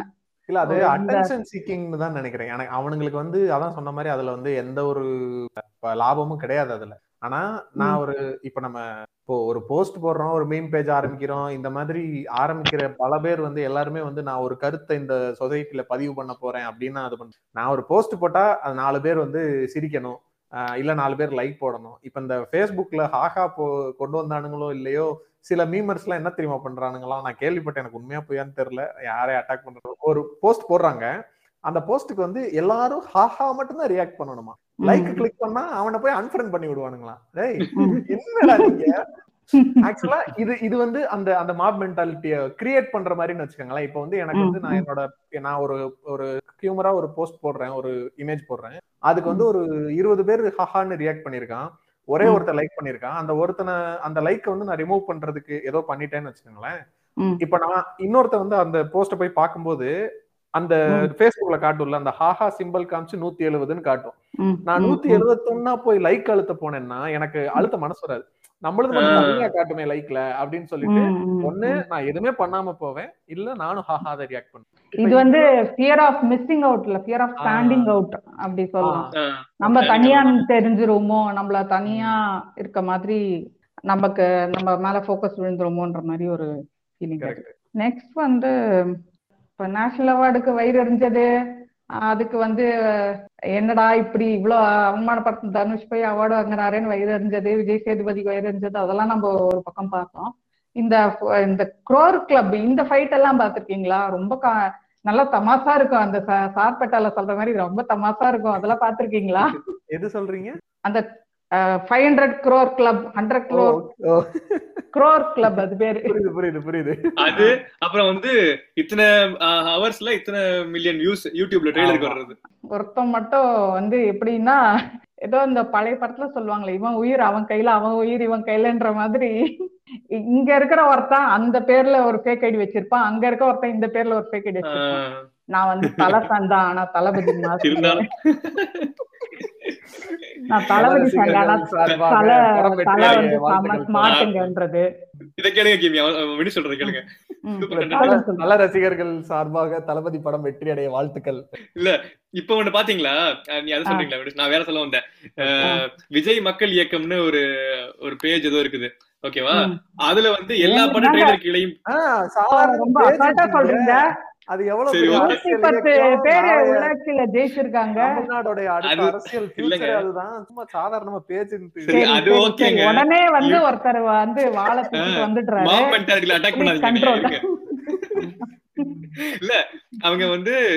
எல்லா ட்ரெய்லரும் புது புது ட்ரெய்லர் வருது இல்ல, எல்லா ட்ரெய்லர்லயும் போயிட்டு விஜய் மக்கள் இயக்கம் சார்பாக இந்த படம் வெற்றி அடைய வாழ்த்துக்கள் அப்படின்னு போடுறாங்க. இங்கிலீஷ் படம் வந்து அதுக்குள்ள போய் போடுறாங்க, தமிழ்ல டைப் பண்றாங்க போயிட்டு. யாரா நீங்கலாம்? இல்ல இது எனக்கு தெரிஞ்சு எங்க தெரியுமா ஆரம்பிச்சிச்சு, விஜய் மக்கள் இயக்கத்துல ஆரம்பிக்கல. இந்த திரௌபதி ட்ரெய்லர் வந்தப்ப கொங்கு நாட்டு வேளாளர் சங்கம் சார்பாக இந்த படம் வெற்றியடைய வாழ்த்துக்கள், கவுண்டர் வன்னியர் அமைப்பு சார்பாக வாழ்த்துக்கள்னு அந்த கமெண்ட்டை பார்த்தா தமிழ்நாட்டுல என்னென்ன ஜாதி இருக்குன்னு லிஸ்ட் எடுத்துடலாம். அப்படிதான் இப்ப வந்து இந்த சார்பாக வாழ்த்துக்களை அப்படிதான் ஆரம்பிச்சானுங்க. பெரிய நல்லவங்களை அப்ளை பண்றாங்க, போய் மத்ததுலயும் போய் நாங்களும் சப்போர்ட் பண்றோம். அதாவது இந்த மாதிரி இதுக்கு வந்து பாரு எங்க ஜாதியும் இருக்கோம்னு காட்டிக்கிறதுக்கு ஒரு வாழ்த்துக்கள் போடுறது போடுவாங்க. ஆனா கொலை பண்ணும்போது அதுக்கு சப்போர்ட்டுக்கும் அதுக்கும் முட்டு கொடுத்துன்னு வந்துருவாங்க. மருது பாண்டியர்கள் நாங்களெல்லாம் வந்து எங்களுக்கெல்லாம் தூக்கு எல்லாம் வந்து இதுக்கு சமம் அப்படின்னு போட்டு, அடுத்ததே வந்து சாரி சாரி சார் தெரியாம போட்டு சார் அப்படின்னு. அங்க மருது பாண்டினா இங்க வந்து தீரன் சின்னமலை, அது இல்லன்னா இந்த மாதிரி எப்படி திடீர்னு முளைச்சு வந்தாங்க, யார் இவங்க எல்லாம் தெரியல. இந்த நாய்களுக்கு அவங்க வரலாறு தெரியுமானே தெரியல. இப்ப இந்த மருதுபாண்டிய சகோதரர்களோட பிறந்த நாள்னு சொல்லி இப்போ வந்துச்சு, ரீசெண்டா தான் போச்சுன்னு நினைக்கிறேன். அதுவும் அதுக்கு இந்த ஜஸ்ட் மங்கின்னு ஒரு பேஜ் இருக்காங்கல்ல, அவங்க வந்து போஸ்ட் போட்டிருந்தாங்க. ஆக்சுவலா என்ன பண்ணிருக்கானுங்க இவனுங்க, இந்த போஸ்டர் எல்லாம் எடிட் பண்ணுவானுங்கல்ல, அதுக்கு வந்து என்ன பண்ணிருக்கானுங்க, இந்த மருதுபாண்டிய சகோதரர்கள் பாடியை வந்து 6 packs காட்டணும்னு சொல்லிட்டு பேட்டிஸ்டாவோட பாடியை எடுத்து தலைய மட்டும் மருதுபாண்டியரோட போட்டோ வச்சு எடிட் பண்ணி போட்டானுங்க. இவங்க வந்து சம நக்கல ஒரு இது போட்டிருந்தாங்க. ஆக்சுவலா அந்த போஸ்ட் படிச்சு பாத்தீங்கன்னா அதுக்கு ஒரு கதை மாதிரி போட்டிருந்தாங்க. லைக் வந்து பேட்டிஸ்டாங்கிறதே ஒரு காலத்துல வந்து தமிழ்நாட்டுல இருந்த அந்த மருது சகோதரர்களோட 3வது தம்பி தான் அவரு. அவர் வந்து கார்டியன்ஸ் ஆஃப் த கேலக்சில போய் அவர் உலகத்தையே யூனிவர்ஸையே காப்பாத்திட்டு இருக்காரு. இப்ப என்னது பட்டி தேவரா என்னமோ ஒரு பேர் போட்டு, பட்டி தேவர் என்பதுதான் பின்னாளில் வந்து தேவ் பட்டிஸ்டா என்று அழைக்க அப்படி போட்டிருந்தாங்க. அப்படிதான் பண்ணிட்டு அதையும் நம்பிட்டு பாதி பேர் ஷேர் பண்ணாலும் பண்ணிருப்பாங்க. பாத்தீங்களா ஒருத்தர் போய் யூனிவர்சிட்டியா பார்த்தீர்களா எங்கள் குல பெருமையே அப்படின்னு பண்ணிருப்பாங்க. ஐயோ, சோ அந்த மாதிரி இந்த கிளப்புக்கு ஒரு பெரிய ஃபைட் நடக்கும். 100 கோடி இது நாங்க தாண்டா, 200 கோடிடா. எனக்கு வந்து 2 காமெடி ஞாபகம் இருந்துச்சு. ஒண்ணு வந்து இந்த சிவகார்த்திகேயன சூரியன் அடிச்சுப்பாங்க இல்லையா, டே இதுடா அதுடான்னு நடுவுல ஒரு தாத்தாவை தள்ளி விட்டு போற மாதிரி நடுவுல தனுஷன் விஜய் சேதுபதியும் வந்து ஓரமா போய் விளையாடுங்கன்னு தள்ளி விட்டு அவார்டு வாங்கிட்டு போயிட்டாங்க. இன்னொன்னு வந்து இந்த இவங்க இந்த மாதிரி சொல்லும் போது எனக்கு அந்த அந்த பிம்பிளி காபிலாபி காமெடியும் ஞாபகம் வரும். 2000ன்ற மாதிரி 4000ன்ற மாதிரி 100 கோடி, அடுத்த ஒரு 1 ஹவர்ல பார்த்தா 200 கோடி 300 கோடி. என்னடா நீ இப்ப பிம்லிக்கா பிலாபி சொல்லி முடிக்க போறியா அப்படின்ற மாதிரி பாத்துட்டு இருக்கணும். உங்க ஃபைட் எல்லாம் ஒரே காமெடியா இருக்கும். நீங்க சொல்ற மாதிரி உங்களுக்கு 10 காசு கிடைக்காது, ஆனாலும் அதுக்கு அப்படி இது பண்ணுவாங்க. அந்த FDFS எல்லாம் அந்த எக்ஸ்பீரியன்ஸ் இருக்கா உங்க 2 பேர்ல யாருக்குன்னா? அதாவது போயிருக்கீங்களா ஏதாவது? கண்டிப்பா இருக்கா? தீபாவளினா படத்துக்கு போவோம். அப்படி தலைவர் படம் தான், அதுவும் தீபாவளி FDFS தலைவர் ஃபிலிம் இஸ் எ பிளிஸ். நீ நிஜமா பேசிட்டு இருக்கியா நகல் பண்ணிட்டு இருக்க? எனக்கு அது நிஜமா தான் பேசுறேன். என்னதான் பகுத்தறிவு பேசினாலும் படத்துக்கு போவேன். இப்படி தலைவர் படத்துக்கு போவோம், லிங்கா படத்துக்கு போங்கிறதா வந்தேன் நான். அதெல்லாம் பண்றதுதான், கொஞ்சம் கொஞ்சம் கூச்சமா தான் இருக்கு, இருந்தாலும் பண்றதுதான் அது. பரவாயில்ல, என்ன பண்ணிடுவானுங்க போவோம். கேட்கறதுக்கு கொஞ்சம் கூச்சமா தான் இருக்கு, ஆனாலும் நானும் FDFSக்கு வரேங்க அப்படின்னு போயிருக்கீங்க. எப்படி இருக்கும் அப்போ அங்க அந்த எக்ஸ்பீரியன்ஸ்? சொல்லுங்க, ஷேர் பண்ணுங்க. இது அஜினி படத்துக்கு எல்லாம் போனா அங்க உருகிட்டு இருப்பாங்க ஒருத்தவங்க எல்லாம். தலைவர் ஆஸ்கர் அவார்ட் கூட ட்ரம்ப் அப்படிங்கிற மாதிரி தான் பேசிக்கிட்டு இருப்பாங்க. எந்த படத்துக்கு? லிங்கா படத்துக்கு. அவன் நிஜமாவே நல்ல படத்துக்கு பண்ணியிருந்தா கூட பரவாயில்ல, நம்மளும் சேர்ந்து பாத்துட்டு இருக்கலாம். லிங்கா படத்துக்கு எல்லாம் ஒருத்தன் பயங்கரமா இது பண்ணிக்கிட்டு இருந்தான், மொட்டை அடிச்சுட்டு. இந்த பாஸ், இந்த பாஸ் இருக்கும்ல சிவாஜி படத்துல மொட்டை பாஸ் இருப்பான்ல, அந்த மாதிரி எல்லாம் வந்துருந்தான். நல்லா இருக்கும், ஜாலியா இருக்கும். அடி தட்டி சர வெட்டி பாரு தூக்கு ஒருத்தர் பேசினார்ல, ஏதோ ஒரு இந்த ரீசெண்டா வந்த படத்துக்கு அப்ப எல்லாரும் அவளை கலாச்சிட்டு இருந்தாங்க, ஞாபகம் இருக்கா? கடைசியா இல்ல இல்ல கடைசியா ரஜினி படம் எது ரிலீஸ் ஆச்சு? அண்ணாத்தைக்கு முன்னாடி ரஜினி படமா? கடைசியா இதுதானே தர்பார். ஐயோ, தர்பாருக்கோ இல்ல அடுத்து ஏதோ ஒண்ணு, ஏதோ ஒரு படத்தோட அந்த தியேட்டர்ல போய் இது கேட்பாங்கல்ல, அதுல ஒருத்தர் பயங்கரமா சரக்கு போட்டுட்டு இப்படி பாடிட்டு இருந்தாரு. அது பாக்கலையா நீங்க? அந்த வீடியோ பார்த்தது இல்லையா? அவர் இந்த பாடி காமிச்சார். இத அடுத்து வர்றாரு. அது இப்போ ரீசன்ட்டா வந்துச்சுன்னு நினைக்கிறேன். அந்த வீடியோ இப்போ ரீசன்ட்டா தான் நான் பார்த்தேன். அதனா தர்பார போய் நடந்துருக்கு. அப்பவே நடந்துருச்சு அது. ஆனா இப்போ அண்ணாத்த ஃபர்ஸ்ட் சிங்கிள் ரிலீஸ் ஆனதுக்கு அப்புறம் பார்த்தா ஆக்சுவலா அவர் பாடுனது தான் ஒரிஜினல் ஃபர்ஸ்ட் சிங்கிள். அவர் அந்த படத்துல அந்த க்ரூலயோ இல்ல ஷூட்டிங்லயோ எங்கேயோ பாத்துருந்துருக்காரு. பாத்துட்டு அதை பயங்கரமா பண்ணி காமிச்சு எல்லாம் நக்கல் அடிச்சுக்கிட்டு கடைசியில அதுதான் original single. Oh, okay okay. அவர் சிங்கிள் பார்த்துட்டு பாடி இருக்காரு. அவர் பாடினது சிங்கிளா எடுத்து வைக்கலையே. ஏன்னா க்ரூ அந்த மாதிரிப்பா டைரக்டர்லாம் வேற லெவல்ல பண்ணிருப்பாரு. நல்லா இருக்கு, இதை யூஸ் பண்ணிக்கலாமே. ஆமா, இல்ல என் ஃப்ரெண்ட் ஒருத்தன் ஏதோ ஒரு படம் ரஜினி படத்துக்கு நாங்க ஃபர்ஸ்ட் ஷோ போயிருக்கப்ப அவன் இப்படிதான் ஏதாவது பேசுவான். என்னடா படம் எடுத்துருக்காங்க அப்படிங்கிறான். யாரு? ரஜினி ஃபேன்ஸ் ஃபுல்லா சுத்தி நின்றுட்டு இருக்காங்க, இதெல்லாம் ஒரு படம்னு பாத்துட்டு இருக்காங்க பாரு அப்படிங்கிறான். எல்லாம் ஒரு மாதிரி பாக்குறாங்க. இல்ல சும்மா கலாய்க்கிறான், விளையாட்டுக்கு சொல்றான், கோச்சிக்கு அதிக அப்படின்னு சமாதானப்படுத்தி வந்துகிட்டு இருந்தேன். என்ன பண்றது? வாங்கிக்க வேண்டியதுதான். யார் பேசினாரோ அவங்க வாங்கிக்க வேண்டியது. இல்ல எனக்கு இவர் தெரியாது அப்படின்றவன் சேர்ந்து அடிக்க வேண்டியதான். இந்த பசங்க இப்படிதாங்க அடிங்க, இவன் கமல் ஃபேனா தான் இருப்பான், அடிங்க அப்படின்னு நம்ம சேர்ந்து அடிக்கணும். ஸோ நெக்ஸ்ட் இப்போ சினிமாவுக்கு வந்துட்டோம். அதுக்கு ரொம்ப நெருக்கமா இருக்க பாலிடிக்ஸ் பத்தி சொல்லணும்னா அங்கேயும் இதே மாதிரி ஒரு மென்டாலிட்டி எவால்வ் ஆயிருக்குன்னுலாம் சொல்ல முடியாது, ஆல்ரெடி இருக்குது. இப்போ அது என்ன சொல்றது, ரொம்ப ஹைலைட்டடா இருக்கு. அதுல இப்போ இந்த ஐடியாலஜி ரிலேட்டட் ஃபைட்ஸ் எல்லாமும் சோசியல் மீடியால பார்க்க முடியும். பெரியாரிசம், அம்பேத்கரிசம், இந்த இதுல சில சில டிஃபரன்ஸ் இருந்தாலும் அது தமிழ்ல சொல்லனா நட்பு முரண் அப்படின்னு தான் சொல்லுவாங்க. ஆனாலும் அது ரொம்ப ஏதோ டிஃபரன்ஸ் இருக்க மாதிரியே அவங்க எல்லாம் ஃபைட் பண்ணிக்கிறது. அத ஆல் எடுத்துக்கிறாம வெறும் அந்த ஐடியாலஜிக்கல் டிஃபரன்ஸை மட்டும் டிஸ்கஸ் பண்ணி டிபேட் பண்ற மாதிரி இருந்தா அது கொஞ்சம் ஹெல்த்தியா இருக்கும். ஆனா அதையும் கிட்டத்தட்ட ஒரு பாயிண்ட்டுக்கு அப்புறம் அனிலாம சண்டை மாதிரி கொண்டு போறது அது நீங்க ஏன்டா சண்டை? எல்லாத்துக்கும் காரணம் அனிலாமங்க தாங்க. ஆமா, ஆரம்பிச்சுட்டது அவனுங்க தான். ஒரு பெஞ்ச் மார்க் செட் பண்ணிட்டு போயிட்டாங்க. ஆமா, ஏன்டா நீங்க 2 பேர் சண்டை போட்டுட்டு இருக்கீங்க? அம்பேத்கரும் பெரியாரிஸ்டுடே சண்டை போட வேண்டிய அங்க இருக்காண்டா. அந்த சந்தான சொல்ற மாதிரி எவ்வளவு அழகா ஒரு பாயிண்ட் எடுத்து கொடுத்தேன். நீங்க 2 பேரும் உங்களுக்குள்ளே டிஸ்டன்ஸ் சண்டை போட்டுட்டீங்க. Correct, exactly. இந்த நட்பு முறை இதுல ரொம்ப ஃபைட் யாரு உண்மையான அட்டாக் பண்ண வேண்டிய இனிமையும் அவங்கள விட்டுருவாங்க, கோட்டை விட்டுருவாங்க. இப்பதான்டா கிராஸ் பண்ணி போனா பாக்கலையே நீ உங்களை. உங்களுக்குள்ள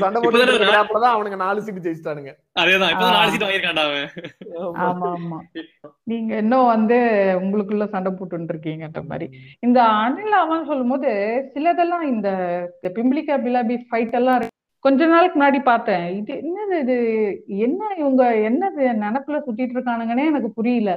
என்னமோ remove bra from Ajith, remove பாவாடை ஃப்ரம் விஜய்லாம். ஐயோ, அது கூட பாருங்க இவங்களுக்கு அதாவது நம்ம ஃபைட் பண்ண மாதிரியே இருக்கணும், அப்படியே சைக்கிள் கேப்ல வந்து உமனை கொஞ்சம் அப்படியே இது பண்ண மாதிரியே இருக்கணும். இந்த டாக்டர் படம் பாத்தீங்களா, அதுல வந்து சொல்லுவாங்க நீங்க தோத்தீங்கன்னா வந்து பூ வச்சுக்கணும், பேரு கோமத்தின்னு வச்சுக்கணும்ன்ற மாதிரி.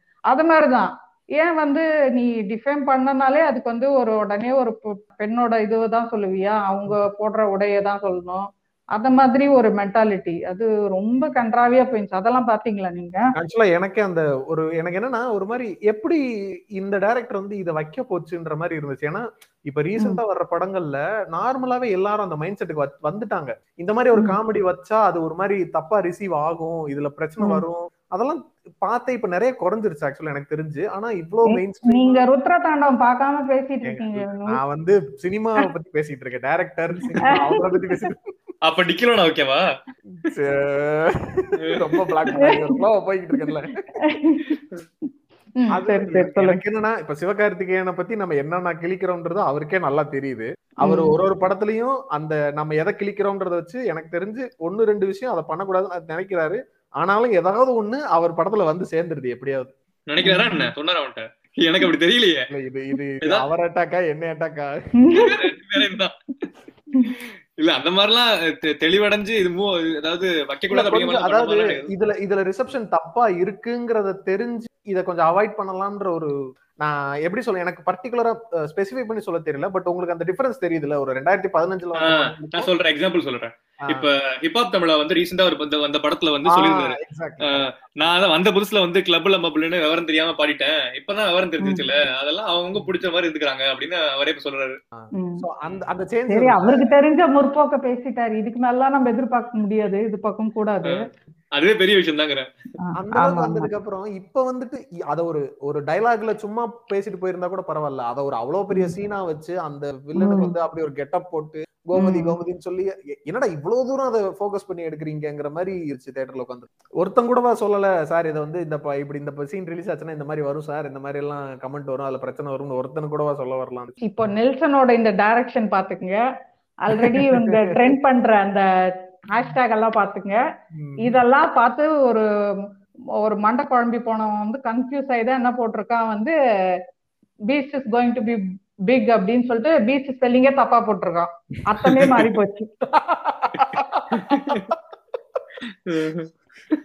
ஏற்கனவே நீங்க எல்லாம் விஜய்னா உறிஞ்சி எடுக்கிறா கமெண்ட் போட்டு இருக்கீங்களேடா, நீங்க ஏடா இப்படி விஜய்னா என்னடா உங்களை இப்படி முழு காஜா மாத்தி வச்சிருக்காரு. அதான் நான் வந்து ஒரு நாளாவது சங்கீதாவா மாதிரி விஜய் நான் வைஃப் சங்கீதாவா மாதிரி அவங்க கூட வந்து இல்ல எனக்கு அதுல விஜய் அண்ணா கூட வாழ்ந்தரணுமா என்னடா ஒரு ரசிகை போடுற மாதிரி இருந்துச்சு. அதுவும் ஃபேக் ஐடியா உண்மையானதான் தெரியல, உண்மையிலேயே ஒரு கேர்ளோட கமெண்டான்னு தெரியல. சங்கீதா மாதிரி விஜய் அண்ணா கூட, அப்பவும் விஜய் அண்ணா ஓ அப்படின்னு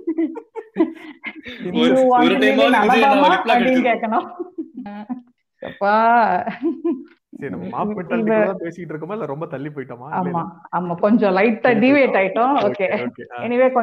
தானே இருந்துச்சு. நம்ம நம்ம மாப் மென்டாலிட்டில இப்ப திருப்பி நம்ம டாபிக் வரோம். இப்ப இந்த பாலிடிக்ஸ்ல இந்த இசமை தாண்டி வந்து நமக்கு தெரியும் இந்த சங்கி தம்பி இப்ப அந்த வரிசையில் அப்படின்ற மாதிரி இப்ப இந்த ஊபிஸ ஜாயின் பண்ணியிருக்காங்க.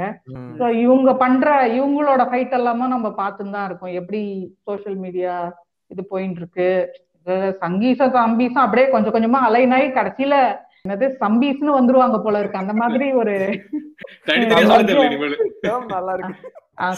ஆமா ஆமா அந்த மாதிரி மர்ஜ் ஆயிடுவானுங்க போல இருக்குது. இப்போ நியூ அரைவல் மையம் அதுவும் எல்லாமே வந்து ஒரு ஒரு இதுவா வந்துட்டு காமெடி பண்ணிட்டு போயிருவானுங்க ஒரு ஓரமா பிக் பாஸ் பார்த்துட்டு. இவங்க எப்படின்னா வந்து இந்த இவங்களுக்கு எல்லாம் ஜாப் வந்து ரொம்ப ஸ்ட்ரெயிட், இது என்ன பண்ணாலும் நீ முட்டு கொடுக்கணும். ஒருத்த வந்து இன்னைக்கு போட்டிருக்கான் இந்த மாதிரி கமெண்டோ போஸ்டோ ஏதோ ஒண்ணு போட்டிருக்காங்க, எதுக்கு நீ வந்து உனக்கு என்ன எதுக்கு நீ கார்ல போற, பெட்ரோல் வாங்க முடியல உனக்கு என்ன தகுதி இருக்கு நீ அப்ப கார்ல போற, உனக்கு எதுக்கு கார் தேவைப்படுது, என்னது பப்ளிக் டிரான்ஸ்போர்ட் யூஸ் பண்ணுன்றான். கடைசியில இங்கதான்டா கொண்டு வருவான்னு நினைச்சேன்டா அப்படின்ற. இல்ல நீங்க பெட்ரோல் பிரைஸ் இன்க்ரீஸ் அது சொல்றீங்களோ? பெட்ரோல் பிரைஸ் இன்க்ரீஸ் ஆயிடுச்சு நீ அவனோ புலம்பி இருக்கானோ இல்ல அவன் ஏதோ ட்வீட் பண்ணிருக்கானோ, அவனுக்கான ரிப்ளை ஒருத்தன் போட்டிருக்கான். அந்த ரிப்ளை தான் நான் பார்த்தேன். என்னன்னா வந்து பெட்ரோல் வாங்க முடியல உனக்கெல்லாம் என்னத்து காரு, நீ இல்லாது கார்ல போனோம், இது பப்ளிக் டிரான்ஸ்போர்ட் யூஸ் பண்றது தானான்றான். பப்ளிக் டிரான்ஸ்போர்ட்லயே ரேட் கூடுண்டா பைத்தியக்காரா. ஆமா, பப்ளிக் டிரான்ஸ்போர்ட் என்ன மாட்டு மூத்திரத்தையே ஊத்திட்டு இருக்கோம், அதுலயும் தான் பெட்ரோல் ஊத்துறோம். இல்லங்க, பினான்ஸ் மினிஸ்டர் வெங்காய விலை ஏன் அதிகமா இருக்குன்னு வெங்காயம் சாப்பிடாதீங்க அப்படிங்கிறாங்க. அப்புறம் என்ன பண்றது, இவங்க ட்ரைனிங்ல வந்தவங்க இப்படிதான் இருப்பாங்க. Point point. இன்னொரு ஏதோ ஒரு ஸ்டேட்ல ஒரு அமைச்சர் சொல்லியிருக்காரு, பெட்ரோல் பிரைஸ் வந்து 200 தொட்டா பைக்ல 3 பேர் டிராவல் பண்ண அலோ பண்ணுவோம். சீட் 2 பேருக்கு தான், அதனாலதான் 2 பேர் போடணும்னு சொல்றாங்க. அதனாலதான் அது 2 வீலர். இப்போ சங்கி தம்பி இவங்களோட மாப் மென்டாலிட்டி எல்லாம் எதனா நீங்க புகழ்பாடா விரும்பினா நீங்க பாடிடலாம். அது ஒரு மாதிரி சொல்றதுக்கு ஒண்ணும் இல்லைங்கன்றதுலயே தெரியுது, சைலன்ஸ்லயே தெரியுது. இவனை பத்தி என்னடா, இவனை அடிச்சும் பார்த்தாச்சு அடிச்சும் பார்த்தாச்சு அவுத்தும் பார்த்தாச்சு, அதுதான் சொல்ற அளவுக்கு ஒண்ணும் இல்லைங்கன்றீங்களா? ஆக்சுவலா ஊபிஸ பத்தி வேணா பேசணும். ஏன்னா இப்ப அவங்கள ஒரு ஒரு ஸ்டாலின் மேல வந்து ஒரு பெரிய எக்ஸ்பெக்டேஷன் எல்லாமே இந்த எலெக்ஷன். அப்போ அதுல வந்து நம்ம எதிர்பார்த்த சில விஷயங்களை வந்து அவர் பண்றாரு. ஒரு மாதிரி இதுக்கு முன்னாடி நம்ம பார்த்ததுக்கும் இப்ப இருக்கிறதுக்கும் சில ஒரு ஒரு எப்படி சொல்றதுன்னா பொலிட்டிக்கல் கல்ச்சர்ல ஒரு சின்ன சேஞ்ச் தெரியுதுன்னு வச்சுக்கோங்க. சில விஷயங்கள் மாறவே இல்லை. அது எத்தனை என்னைக்கு மாறும் தெரியல. இப்ப இந்த சென்ட்ரல் ஸ்டேஷன் பக்கத்துல இருந்த அந்த பூர்வகுடி மக்களுடைய இதை இடிச்சு அவங்கள இது பண்ணதை பத்தி எல்லாம் அவ்வளோ நியூஸ் ட்ரெண்ட் ஆயிட்டு இருக்கு சோசியல் மீடியால. ஆனா அது ரிலேட்டடா வந்து டிஎம்கே சைடு இருந்து எந்த ஒரு ஒரு ஸ்டேட்மெண்ட்டோ எதுவுமே வரல. அதுக்கும் முட்டை தான் குடுக்குறாங்க. அததான் சொல்றேன். அப்ப அந்த சைடு இருந்து அப்படி வரலன்றப்ப ஒரு நியாயமான கட்சி இவங்க கரெக்டா இருக்காங்கன்னு ஒரு நம்பி நம்ம இறங்கும் போது அப்பயும் வந்துட்டு இந்த ஊபிஸ் என்ன பண்ணிடுறானுங்கன்னா அதையும் திரும்ப இந்த மாம் மென்டாலிட்டி மாதிரி அந்த முட்டு கொடுக்குற வேலையை செய்ய ஆரம்பிச்சிடறானுங்க. இப்ப ஓகே, இந்த ஒரு நரிக்குறோ பெண் ஒருத்தவங்க வந்து அவங்களுடைய விஷயம் பேசின உடனே சேகர்பாபு போய் கூட வந்து சாப்பிட்டாரு. சாப்பிடறது மட்டும் பெரிய விஷயம் இல்லைன்னு வச்சுக்கோங்களேன். பட் அது ஒரு ஸ்டேட்மெண்ட், அது வந்து ஒரு பெரிய பவர்ஃபுல்லான ஸ்டேட்மெண்ட், அது நல்ல விஷயம். இப்ப அடுத்த நாள் இதை நீங்க பண்றீங்க. ஆனா அந்த விஷயத்த பத்தி பேசி இப்ப கிட்டத்தட்ட ஒரு வாரத்துக்கு மேல இந்த நியூஸ் இருக்கு. ஆனா அது சம்பந்தமா எந்த ஒரு விஷயம் வரல அப்படின்னா அதை கேள்வி கேட்கறதுக்கு இவனுங்க வரமாட்டானுங்க. இல்ல அது பண்ணிக்கிட்டு இருக்கப்ப போயிட்டு தேவ ஜெயந்திக்கு மாலை போறாங்களே. அப்ப இவனுங்களும் திரும்ப இன்னொரு வெர்ஷன் ஆஃப் சங்கி தம்பி வேலையை தான் பாத்துக்கிட்டு இருக்கானுங்க உட்காந்துட்டு. அவன் தப்புன்னா தப்புன்னு கேளு. ஏன்னா நீ திராவிடம்ன்றது உன் கொள்கையா, நீ கொள்கை ரீதியா பேசுறியா? திராவிடம்ன்ற கொள்கை என்ன சொல்லுது? சமூக நீதினு சொல்லுதா? பகுத்தறிவுன்னு சொல்லுதுன்னா பகுத்தறிவுனா என்ன? ஒரு விஷயம் தப்பா இருக்குன்னா தப்பு, அதை எவன் பண்ணா என்ன, அதை கேளு. கேட்டாதானே அவனுக்கு தெரியும். இப்ப நம்ம இப்போ பெண்களுக்கு பஸ்ல டிராவல் இலவசம்னு சொன்ன உடனே ஒரு ட்வீட் வந்து டிரான்ஸ்ஜெண்டர் ஏன் இன்க்ளூட் பண்ணலன்னு கேட்டதுனாலதானே அடுத்த நாள் வந்து டிரான்ஸ்ஜெண்டர் இன்க்ளூட் பண்ணி ஒரு நியூஸ் வருது.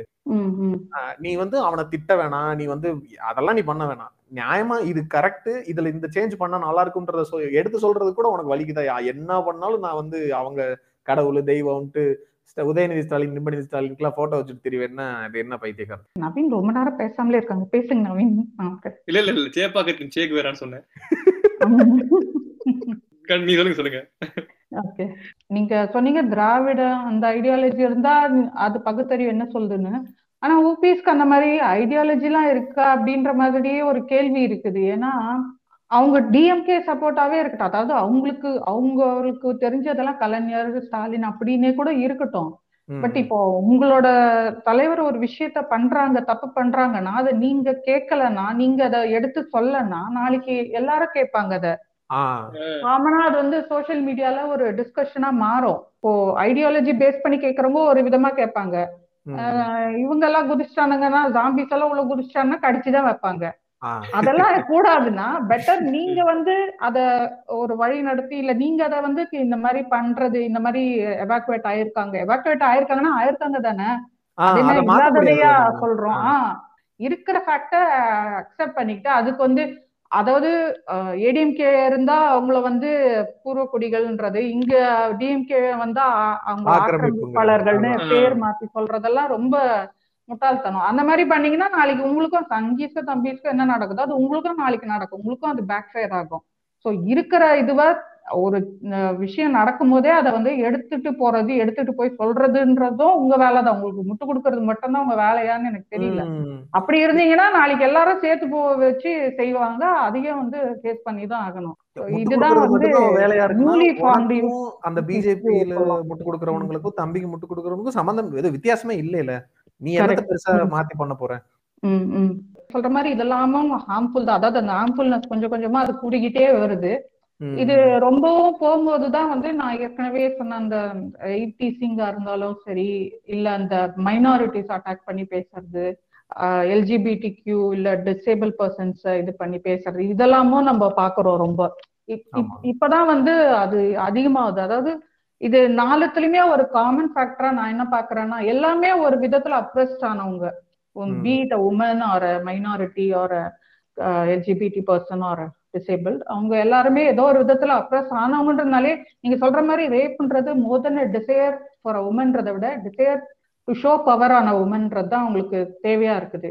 ஸோ அந்த மாதிரி அப்ரெஸ்ட் மேல அவங்ககிட்ட காட்டுறதுலயே ஒரு பெரிய இதுவா இப்போ you don't have to be ரொம்ப மென்ஷன் பண்ணணும்னு இல்லை, பட் ஜஸ்ட் கேட்கறேன். இப்போ உங்க ஃப்ரெண்ட்ஸ் சர்க்கிள் ஏதோ ஒரு ஏதோ ஒரு கேர்ள்ஸ் கிராஸ் பண்ணும்போது டீஸ் பண்றாங்கன்னா what would be their mentality, அவங்களோட இது என்னவா இருக்கும், why they want to do that அப்படின்ற மாதிரி just to get to know the man's perspective. என்னை பொறுத்த வரைக்கும் அது அவங்க என்ன லெவல் ஆஃப் ஒரு மெச்சூரிட்டியில இருக்காங்க அப்படிங்கிறது தான் நான் நினைக்கிறேன். ஏன்னா நாங்கள் காலேஜ் படிக்கும் போது இதை நான் லைவா பார்த்துருக்கேன். லைக் இந்த மாதிரி டீஸ் பண்றதோ இல்லை இதெல்லாம் செக்ஸுவல் அபியூஸ்னு தெரியாத அளவுக்கு தெரியாத மனநிலையில இருந்திருக்கோம் நாங்க அப்போ. ஏன்னா நான் என் ஃப்ரெண்ட்ஸ் உட்காந்து பேசி நான் பார்த்திருக்கேன். அந்த பொண்ணு வரும்போது நான் போய் இடிச்சுட்டேன்டா, நான் அவளை அங்க தொட்டுட்டேன்டா அப்படின்னு சொல்லிட்டு சிரிச்சு பேசுவானுங்க. அந்த பேசுற இடங்கள்ல நான் உட்காந்துருக்கேன். ஆனா அப்ப அது ஒரு பெரிய மேட்டரா எனக்கு தெரிஞ்சதே கிடையாது. பட் லேட்டர் ஆன் யோசிச்சு பார்க்கும்போது அந்த இடத்துல நம்ம பேசாம இருந்துட்டோமே, ஒரு மாதிரி அது ரொம்ப கில்ட் ஆகுது. இப்ப யோசிச்சு பார்த்தா அது எவ்வளவு பெரிய விஷயம் அவன் இன்னைக்கு பண்ணிருக்கான், நம்ம பேசாமலே இருந்துட்டு வந்துட்டோம். இப்போ அவனுங்க கூட இப்ப எனக்கு கான்டாக்ட் இல்லாம யார் என்ன எங்க இருக்காங்க கூட எனக்கு இப்ப தெரியல. ஆனா இது என் மைண்ட்ல ஓடிட்டே இருக்கா. அன்னைக்கு நம்ம பேச அன்னைக்கு அந்த மெச்சூரிட்டி இல்லையா, அதை பத்தின தெளிவு இல்லையா, அது எனக்கு தெரியல. ஆனா அது அவ்வளவு தூரம் அது நார்மலைஸ் பண்ணப்பட்டிருக்கு. அண்ட் அந்த சொன்ன மாதிரி அது ஒரு மாச்சோ ஒரு ஒரு மென்டாலிட்டி பத்தி கேக்குறீங்களா, ஏன் அது பண்றாங்க, என்ன மனநிலைன்னு கேக்குறீங்கல்ல, அது ஒரு அந்த குரூப்ல அது ஒரு கூல் திங் ஆயிருது. இப்ப நான் அது பண்ணேன் அப்படின்னா பாத்தியான சம கெத்தா பண்றான் பயப்படாம பண்றான் அப்படின்னு அந்த அந்த ஒரு இமேஜ் இருக்குல்ல ஃப்ரெண்ட்ஸுக்குள்ள, அதுக்காகவே தான் முக்காவாசி பேர் பண்றாங்க.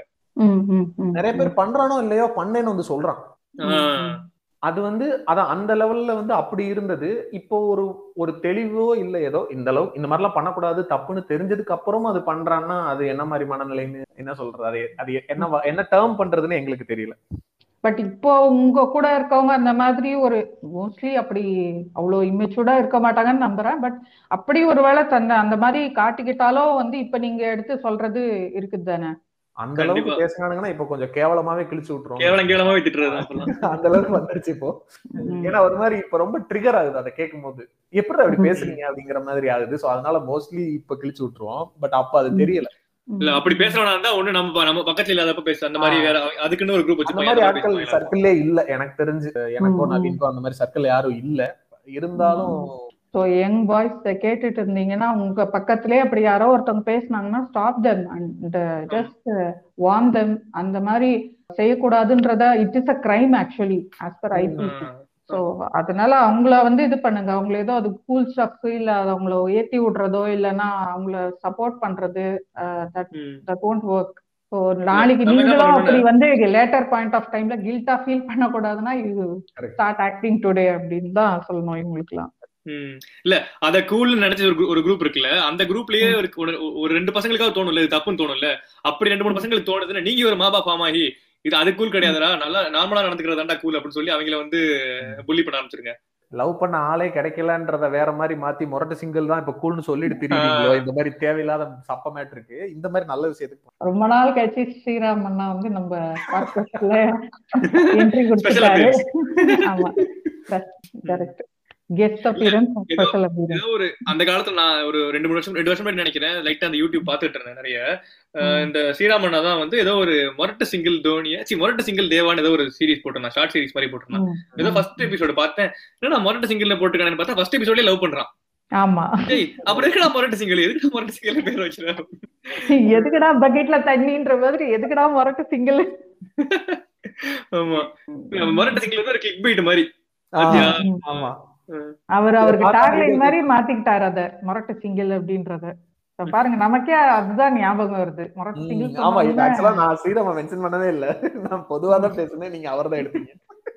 என்ன பண்றது, சில இதெல்லாம் வந்து கீவேர்ட்ஸ் மாதிரி நமக்கு எஸ்கேனா தோன்ற மாதிரி தான்.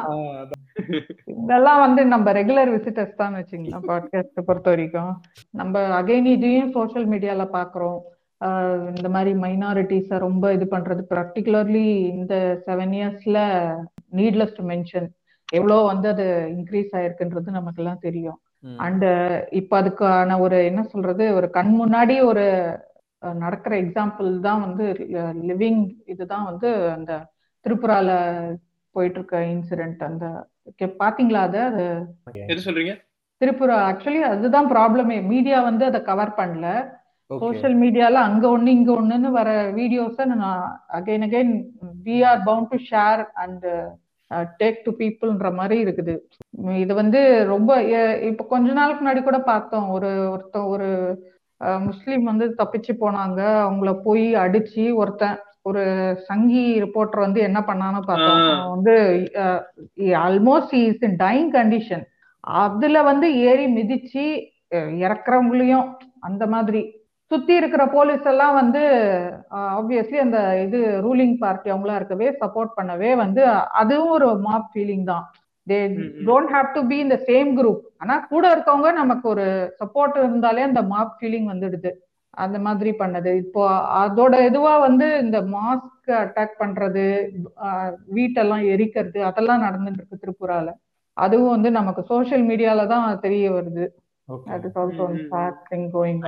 இது வரைக்கும் அதை பத்தி கேள்விப்பட்டேன். அந்த இது நான் பார்த்தேன் ஆக்சுவலா. இந்த ஒரு போட்டோகிராஃபரா ரிப்போர்ட்டர் வந்து அந்த ஆக்சுவலா ஆல்மோஸ்ட் இறந்துட்டாங்களா இல்ல ஆல்மோஸ்ட் டையிங்கான்னு தெரியல. அந்த ஒரு குதிப்பான் அப்படியே, அதாவது ஸ்பிரிங் போர்ட் மாதிரி வந்து இப்படி குதிப்பான். என்னதான் ஒரு ஆப்போசிட் ஐடியாலஜி இருந்தாலும் அப்படி ஒருத்தர் பண்ண முடியுமா அப்படிங்கிறது இமேஜின் கூட பண்ணி பாக்கல. அப்படி ஒருத்தர் பண்றான் அப்படின்னா அவன் வந்து என்ன மாதிரி ஒரு ஹேட்ரட் மனநிலையில இருக்கான்னு யோசிக்கவே முடியல. இப்போ நமக்கு பயம்லாம் இதை நமக்கும் வந்து கொடுத்துருவாங்களோ அழிச்சிருவாங்களோன்றதுதான் வந்து நமக்கு ஒரு என்ன சொல்றது, ஒரு பயத்தோட பார்க்க வேண்டியதா இருக்குது. வந்துடாதீங்கடா, வர விட்டுறக்கூடாதுடான்ற மாதிரி திங்க் பண்றது ரீசனே இந்த ஹேட்ரட் தான். இந்த மனநிலைகளை என்ன எதனால இந்த மாதிரி ஒரு மனநிலை வருதுன்னு புரிஞ்சுக்கிறணும்னு சில நேரங்கள்ல இப்ப எங்க பாட்காஸ்ட்லயே ஜென்ரலா எந்த டாபிக் எடுத்தாலுமே லாஸ்ட் இப்படி ஒரு பாயிண்ட் வரும்னு எதனால இவங்க இதை அப்படி பண்றாங்கன்றத நம்ம யோசிச்சு அதை வந்து அட்ரஸ் பண்ணணும்ன்ற மாதிரி. இப்ப இந்த மாதிரி இந்த ஹேட்ரட் இவ்வளவு தூரம் ஒரு லைக் எப்படி சொல்றது, ஒரு சாக போய்கிட்டு இருக்கிறவன மிதிச்சு கொள்ளணும்ன்ற அளவுக்கு ஒரு மனநிலை வருதுன்னா இது எதனால வருதுங்கிறத நம்ம ஒரு மாதிரி ப்ராசஸ் பண்ணவே முடியல. எப்படி இந்த மாதிரி இந்த அளவுக்கு ஒரு ரொம்ப காமனா இருக்கக்கூடிய ஒரு மனுஷனை வந்து இவ்வளவு ஒரு குரூவலா அவன் மைண்ட்ல மாறுதுன்னா எந்த அளவுக்கு அது எப்படி இது இவ்வளவு டீப்பா இறங்குச்சு அப்படிங்கறத வந்து நம்ம அதை ஒரு எப்படி கண்டுபிடிக்கவே முடியல. இல்ல சொல்லிக்கிட்டே இருக்காங்கல்ல, நம்ம பின்னாடி காதுல ஓதிக்கிட்டே இருக்காங்க. அந்த உத்தரப்பிரதேஷ் நார்த்ல எல்லாம் பாத்தீங்க அப்படின்னா முஸ்லிம்ஸ் தான் வந்து நீங்க வந்து ஏழையா இருக்கிற காரணம் அவங்க வேலை கிடையாது, காசு கிடையாது, எதுக்கு நீங்க ஏழையா இருக்கீங்கன்னு கேட்டா வந்து அங்க பாருங்க அவங்க இருக்காங்கல்ல முஸ்லிம்ஸ், அவங்க தான் காரணம் அப்படின்றாங்க. இப்படியே வந்து காதுல ஓதிக்கிட்டே இருந்தாங்கன்னு, அதாவது நம்ம எங்க வளர்றோம், நம்மளுக்கு என்ன சொல்லிக் கொடுக்கப்படுதுங்கிறதா அதுதானே. நம்ம வந்து இப்போ விஷயங்கள் தெரியுது, எக்ஸ்போஷர் கிடைக்குது, படிக்கிறோம், அதனால தெரியுது. அவனுக்கு எதுவுமே தெரியல கரெக்டா. அவனுக்கு சொல்றது வந்து யோகி ஆதித்யநாத் மட்டும் தான் பாக்குறான். டெய்லி காலையில இருந்துச்சு யோகி ஆதித்யநாத் ஒருத்தன் வந்து சொல்லிட்டே இருக்கான் அப்படின்னா அவன் இந்த மாதிரிதான் வளருவான். அந்த மனநிலை இருக்குன்னு நான் வந்து முன்னாடியே பாத்திருக்கேன். ஒரு 5-6 வருஷத்துக்கு முன்னாடியே ஃபேமிலிக்குள்ள இல்ல ரிலேட்டிவ்ஸ்குள்ள எல்லாம் பேசி நான் பாத்திருக்கேன். லைக் வந்து முஸ்லிம்ஸ்னா கொஞ்சம் தள்ளி நிப்பாங்க, ஏதோ ஒரு டாபிக்ல வந்து என்னன்னாலும் அவங்கள்ட்ட கொஞ்சம் பத்திரமா இருந்துக்க அப்படிங்கிற மாதிரி. ஏதோ அவங்க ரொம்ப நார்மல் டேஸ்லயே அப்படியே துப்பாக்கி இதுமா சுத்துவாங்கன்ற மாதிரி பேசுவாங்க. நான் அந்த வயசுல கேட்டிருக்கேன். அப்படியெல்லாம் ஏன் என்ன முஸ்லீம்னாலே தீவிரவாதியா இருப்பாங்களா, ஏன் அப்படி பேசுறீங்கன்ற மாதிரி இங்க தமிழ்நாட்டுல எனக்கு தெரிஞ்ச சர்க்கிள்ல பேசி நான் பாத்திருக்கேன். முஸ்லீம்ஸ்னா கொஞ்சம் அப்படிதான் இருப்பாங்க, அவங்க பாகிஸ்தானுக்கு சப்போர்ட் பண்ணுவாங்க. என்னடா பாகிஸ்தானுக்கு சப்போர்ட் பண்ணாலுமே அப்படி என்னடா தப்பு அப்படிங்கிற மாதிரி இருக்கு. இப்ப இந்த ராஜஸ்தான்ல ஒரு டீச்சரை டிஸ்மிஸ் பண்ணிருக்கானுங்க. அவங்க வந்து ஏதோ விளையாட்டா ஒரு போஸ்ட் போட்டிருக்காங்க ஸ்டேட்டஸ், அதுக்கு வந்து அவ்வளவு பிரச்சனை பண்ணி. இப்ப எனக்கு என்னன்னா அடுத்த நாள் வந்து அந்த டீச்சர் வந்து என்ன போஸ்ட் அது ஆக்சுவலா என்ன இருக்கு, இந்த பாகிஸ்தான் இந்தியா மேட்ச் முடிஞ்சதுல முடிஞ்ச நைட் வந்து வாட்ஸ்அப்ல அந்த டீச்சர் வந்து அவங்க பாகிஸ்தான் டீம் செலிப்ரேட் பண்ற போட்டோ பார்த்து வி ஒன்னோ அப்படின்னு அப்படிங்கிற மாதிரி போட்டு இருந்திருக்காங்க. அதை வந்து எவனோ ஒருத்தன் வந்து என்ன நீ இப்படி போடுற, என்ன பாகிஸ்தான் சப்போர்ட் பண்ணி போடுறேன்ற மாதிரி ஏதோ ஒருத்தன் ரிப்ளை பண்ணி கேட்டிருக்கான். ஆமா அப்படின்னு அவன் ரொம்ப நார்மலா கேட்டிருக்கான், அதாவது ஸ்மைலியோட கேட்டிருக்கான், நீ என்ன பாகிஸ்தானுக்கு சப்போர்ட் பண்றியா அப்படின்னு ஸ்மைலியோட கேட்டிருக்கான். சரி இவன் வந்து நார்மலா தான் கேட்கறான், ஃப்ரெண்டா தான் கேட்கறான்னு நினைச்சா அவங்க வந்து ஆமா அப்படின்னு விளையாட்டு சொல்லியிருக்காங்க. அதை வந்து அவன் ஷேர் பண்ணி இப்போ சோஷியல் மீடியாவில் ஷேர் பண்ணி எல்லாருமே வந்து அட்டாக் பண்ண ஆரம்பிச்சிட்டாங்க. அவங்க அப்புறம் வந்து அவங்க ஸ்கூல்ல வந்து அவங்களை ஃபயர் பண்ணிட்டாங்க, நீங்க வந்து யூனிட்டியை டிஸ்டர்ப் பண்றீங்க அப்படின்னு சொல்லிட்டு. அப்புறம் கேஸ் வேற போட்டிருக்காங்க அவங்க மேல.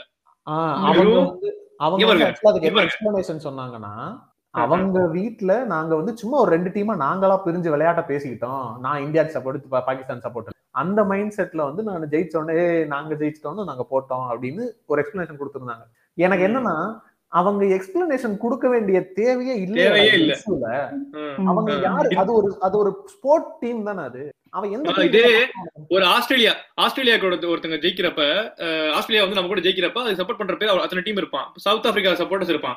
அவங்க எல்லாம் வந்து நம்ம ஒரு நார்மலா ஸ்போர்ட் பண்ண பாக்குறப்ப பாகிஸ்தான் சப்போர்ட்டர்ஸ் நம்ம அப்படி பாக்கணும். அது எதுக்கு வந்து அவன் எக்ஸ்பிளனேஷன் முதல்ல கொடுக்கணும்.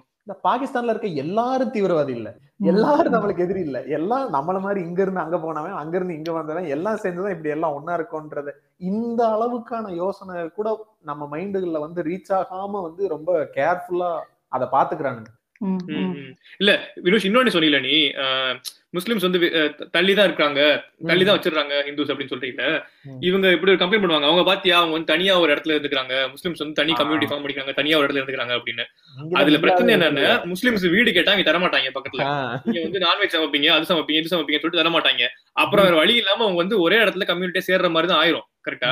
அப்புறம் வந்து அதே காரணமா காட்டு பாருங்க, நீங்க அவங்க தனியா இருக்காங்க பாருங்க, இவங்க அக்ரஹாரத்துல வந்து தனியா இருக்கிறத மட்டும் அதை மட்டும் வந்து பிரச்சனை பண்ண மாட்டாங்க, இதுக்கு மட்டும் பிரச்சனை பண்ணுவாங்க. வந்து ஒன்லி ஃபார் பிராமின்ஸ்னு போட்டா அது பிரச்சனை இல்ல. நான் இன்னைக்கு கூட நவீன் கிட்ட ஒரு விஷயம் பேசிட்டு இருந்தேன். விக்கிபீடியால ஒரு செலிபிரிட்டிய வந்து ரொம்ப ஓப்பனா bond to a Tamil Brahmin ஃபேமிலின்னு போட்டு அந்த தமிழ் பிராமின் ஃபேமிலிக்கு ஒரு ஹைப்பர் லிங்க் கொடுத்து அதுக்கு தனியா ஒரு பெரிய பேஜே வைக்க முடியுது விக்கிபீடியால. ஆனா வேற எந்த கேஸுக்கும் அப்படி போட மாட்டாங்க. Bond to a Tamil Gounder family, bond to a, அப்படி போடணும்னு நான் சொல்ல வரல, அது இன்னும் கேவலமா இருக்கும். ஆனா இதை வந்து ரொம்ப ஓப்பனா போட முடியுது ஈஸியா. தமிழ் ஐயர் ஃபேமிலி, பாலக்காடு ஐயர் ஃபேமிலின்னு போடுறாங்க. அது தேவையே இல்லை. அது ஹவ் இஸ் இட் ரெலவென்ட்? என்ன பெரிய விக்கிபீடியா, நீங்க எல்லாம் விக்கிபீடியா தான் போடுவீங்க, நாங்கெல்லாம் மானந்தா வேட்டி சட்டன்னு இன்ஸ்டாவே போட்டு கதற வைக்கிறோம்.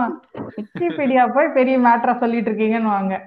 இவ்வளவுதான் இவங்களோட இது அறிவு. அது கரெக்ட் தான். அதாவது டெக்னாலஜி வந்து எப்படி எல்லாம் யூஸ் பண்ணலாம்ன்றதை நீங்களே பார்த்து கத்துக்கலாம். ஆமா ஆமா, அதுல ஒரு இது சொல்லியா இருக்கணும். அந்த இப்ப நம்ம கேஸ்ட் ரிலீஜன் கிட்டதான் இருக்கிறோம். ஸோ கேஸ்ட் வச்சு ஒண்ணு சொல்லணும். இன்னைக்கு ஆக்சுவலி நம்ம பேசிட்டு இருக்க இன்னைக்குதான் வந்து அந்த 1 இயருக்கு கொடுத்த அந்த ரிசர்வேஷன் வந்து கேன்சல் பண்ணிருக்காங்க. ஹைகோர்ட் கேன்சல் பண்ணதுக்கு இவங்க போய் சேலம் ஆத்தூர்ல வந்து பஸ், பப்ளிக் டிரான்ஸ்போர்ட் உடைக்கிறாங்க. அவங்க என்னடா பண்ணாங்க, நான் என்னடா பண்ணேன்ற மாதிரிதான் அவங்க கேட்பாங்க. அவங்க என்ன பண்ண முடியும்? What can they do? எகிரி போய் மூஞ்சி உடப்பன்னு பார்த்தா சும்மா தூங்கி இந்த பல்பை ஏடா உடைச்சேன். அவங்க ஏதோ டிரைவர் வந்து நானா உனக்கு ஆர்டர் போட்டேன் அப்படின்ற மாதிரி பாக்குறாரு. ஷாக்கா இவங்க பெரிய கர்ணன் தனுஷ் அப்படியே வந்து பஸ் உடைச்சு அப்படியே வந்து இது பண்றாங்க. டே கர்ணன் தனுஷ்க்கு வந்து உண்மையிலேயே அவன் பஸ் தான் அவனுக்கு பிரச்சனை. அவன் பஸ் கிடைக்கிறதா இருக்கான். நீ என்ன எதுப்போ வந்து ட்ரெயின் கிட்ட ட்ரெயின்ல, அதாவது நிக்கிற ட்ரெயினை பார்த்து கல்லு விட்டுட்டு இருக்க, இல்லைன்னா ஓடுற பஸ் பார்த்து கல்லெறிற, என்னடா உனக்கு பிரச்சனை? இப்போ எதுக்கு இதை சொல்றேன்னா, இந்த இன்ஸ்டா பயோ ஒரு பக்கம் இருக்குது. என்னன்னா அதுல கலர் கலரா பிளாக் போடுறது என்ன, ஜப்பானோட போர்ச்சுகல் பிளாக் என்ன, ஜப்பானோட டிரைவிங் லைசன்ஸ் சிம்பிள் என்ன. இந்த எனக்கு ஒரு டவுட் இன்டர் பண்றதுக்காரி, இந்த பச்சை மஞ்சள் வச்சு கீழ் பக்கம் ஆரோ மாதிரி ஒரு சிம்பிள் போடுறானுங்க. இதெல்லாம் இவங்களுக்கு இன்ஸ்டால அந்த எமோஜினெல்லாம் எப்படி கிடைக்குது? அதெல்லாம் டிஃபால்ட்டாவே இருக்கா இல்ல நீங்க ஏதாவது கிரியேட் பண்றாங்களா? அது ஆக்சுவலி இப்போ அதோட ஹிஸ்டரி எடுத்து போட்டிருந்தாங்க. நீங்க எஸ்டிடி எல்லாம் பாக்குறது இல்லைன்னு நினைக்கிறேன். அது என்னன்னா வந்து ஜப்பான்ல அது டிரைவிங் லைசன்ஸ், அதுவும் லேர்னர் லைசன்ஸ்க்கான சிம்பிள் அது, அவ்வளவுதான். அத வந்து இவங்களுக்கே, ஆமா, எதனா கலரா இருந்தாலே உடனே அத வந்து போட்டுக்கிறது. அந்த மாதிரி இது எங்களுக்குதான்ற மாதிரி ஏதோ இவங்களே கண்டுபிடிச்ச மாதிரி அந்த இதை போட்டுட்டு சுத்திட்டு இருந்தாங்க. இந்த மாதிரி எல்லா இதுலயுமே பாக்கலாம். ரெஸ்பெக்டிவா அதான் சொல்ற மாதிரி விக்கிபீடியால ஒரு மேட்டரே இல்லைங்க. எங்களுக்கு விஆர் இன்ஸ்டாகிராம் ஒரு கண்ட்ரோலுங்கிறேன் நானே அப்படின்னு இவங்க எல்லா பேஜும் வச்சுட்டு சுத்திட்டு இருக்காங்க. அதுல வந்து எல்லாத்துலயும் ஒரு காமெடி இது என்னன்னா, சுயஜாதி பற்று பிறஜாதி நட்புன்னு. அந்த நட்பு என்ன அப்படின்றது, அந்த நட்பு என்ன ஊங்குச்சுன்றத நான் இன்னைக்குதான் பார்த்தேன். என்னன்னா இந்த ரிசர்வேஷன் கேன்சல்னு வந்த உடனே டாபர் பாய்ஸ் குரூப் அந்த பேஜ் வந்து ஒண்ணு, அதான் இந்த மருது பாண்டிக்கு ஒரு ஊம்பு கொடுத்தாங்கன்னு சொன்னேன் முன்னாடி, அதே குரூப் அதே பேஜ் அவங்க வந்து போடுறாங்க, என்னது மகிழ்ச்சி, தீபாவளி பரிசு, வெற்றி வெற்றி வெற்றின்னு போடுறாங்க.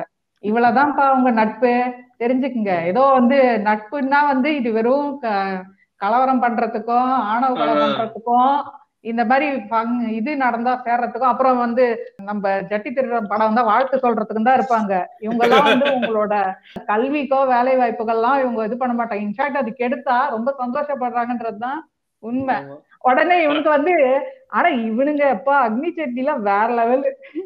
உடனே வந்து அவனுக்கு ரிவெஞ்ச் எடுக்கிறாங்க. எப்படின்னா இந்த ஸ்கூல்ல எல்லாம் நம்ம பண்ணுவோம் இல்லையா, கோவம் பேச்சுக்கா அப்படின்ற மாதிரி இவங்க உடனே வந்து இவங்க கேன்சல் பண்றாங்க ஃப்ரெண்ட்ஷிப்ப. போ இருந்துட்டு போன்ற மாதிரி விட்டுட்டு போட போறோம். ஏய் நீங்க எல்லாம் ஃப்ரெண்ட்ஸ் வர நீங்களா நம்பிட்டு இருக்கீங்களா? அப்பதான் எனக்கு சொந்தக்காரங்கள எனக்கு சொந்தம் நீ நினைச்சுட்டு இருக்கிற, அவங்க எல்லாம் என் நல்லதுக்கு நினைக்கிறாங்க நீ நினைச்சுட்டு இருக்கிற, அப்படிதான் நான் உனக்கு அப்படிலாம் ஒண்ணும் கிடையாது. நீங்க நாசமா போனா முதல்ல சந்தோஷப்படுறோம் அவனாதான் இருப்பான். ஒரே ஜாதிக்குள்ள இருக்க எல்லாரும் பிரச்சனைனா உசுர கொடுப்பேன்னு நம்பிட்டு திரியறான். அவன்கிட்ட இருந்து வேற என்ன எக்ஸ்பெக்ட் பண்ணும்? பழக்க வழக்கெல்லாம் ஆனா கடையோட நிப்பாட்டிக்கணும். இந்த ரிசர்வேஷனுக்கு படிக்கிறதுக்குலாம் வரக்கூடாது. ஆமா, இதே தானே உனக்கு மேல இருக்கும் நினைப்பான். அதை யோசிடா. இந்த டாபர் பாய் எல்லாம் இன்னைக்கு குதிக்கிறானுங்களே ரொம்ப மகிழ்ச்சின்னு என்னோ கொடுத்தா மட்டும் நீங்க அப்படியே படிச்சு தள்ளிடுவீங்க. அப்ப ஆளுக்கு அந்த கவட்டையை விரிச்சுக்கிட்டு போறதுல தானே இருக்கிறீங்க. சும்மா வேற என்னத்துக்கு யூஸ் ஆகுறீங்க? ஆமா, 2 பேர் இறந்துட்டாங்க. இதெல்லாம் வீர எனக்கு சகஜம்னு வாங்க, ஏன் சொல்ல மாட்டேன். அந்த 2 பேரை நம்பி இருக்கிற வீட்டுல இருக்கவங்க சொல்லணும், நீங்க சொல்லக்கூடாது. நீங்களே வந்து மாறி மாறி இது பண்ணக்கூடாது. அத பாத்தீங்களா அந்த பேஜ்ல போட்டு தேவரையா அழைத்துக் கொண்டார், அவரிடம் அழைத்துக் கொண்டார் அப்படின்னு போட்டுருந்தாங்க இறந்ததுக்கு. அவருக்கு வேற வேலையே கிடையாதா? நேதாஜியோட கான்டாக்ட், இவரோட கான்டாக்ட், ஆமா எல்லாரையும் அழைச்சுக்கிறதா ஒரு வேலையா? வேண்டாம், எனக்கு வாய் ஏதோ வருது. அக்னி சட்டீஸ கூட ஒரு ஆங்கிள் பரவாயில்லன்றனே, ஏதோ ஒரு வகையில ரிசர்வேஷன்னால நம்மளுக்கு யூஸ் இருக்குன்னு நினைச்சாலும் அதுக்காக வேண்டியாவது இதெல்லாம் பண்றானுங்கல்ல. இவனுங்களுக்கு அது கூட தெரியல. இவன் சும்மா ரோட்ல கத்திட்டு தான் தெரியுறான். டே சும்மா கத்துறதுக்கு எந்த யூஸுமே இல்லடான்னா அதெல்லாம் தெரியாது. நாங்க யாரு தெரியுமா, அன்பா வந்தா உசுர கொடுப்போம், அன்பா பேசணும் உசுர எடுப்போம்னு பேசிக்கிறாங்க.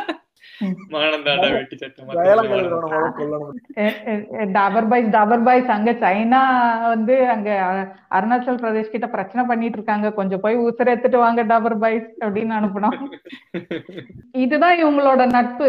அப்படியே நட்பு நட்புன்னு தூக்கிக்கிறாங்க. ஒன்னும் இல்ல, நீ விழுந்தெல்லாம் உனக்கு ஒண்ணு கெட்டுச்சுன்னா அவன் தான் ரொம்ப சந்தோஷப்படுற. இவளுக்கு உடனே ரிவெஞ்ச் எடுக்கிறன்ற பேர்ல உன் ஃப்ரெண்ட்ஷிப் நான் கேன்சல்றேன் என்னோட இனிமே எனக்கு அப்படின்னு சொல்லிட்டு, சரி அப்படியாவது ஏதோ திருந்தி இனிமே நமக்கு நம்ம தான் அப்படின்ற மாதிரியாவது போவான்னு பார்த்தா அப்படியே வந்து ஃப்ரெண்ட்ஷிப் பேண்ட வேற ஒருத்தன் கையில கட்டுறான். இனிமே தேவேந்திர தான் வந்து எங்களுக்கு ஃப்ரெண்ட்ஸு, நாளைக்கு அவனுக்கு ஒண்ணு கெட்டுச்சுன்னா நீ சந்தோஷப்படுவ அதானே.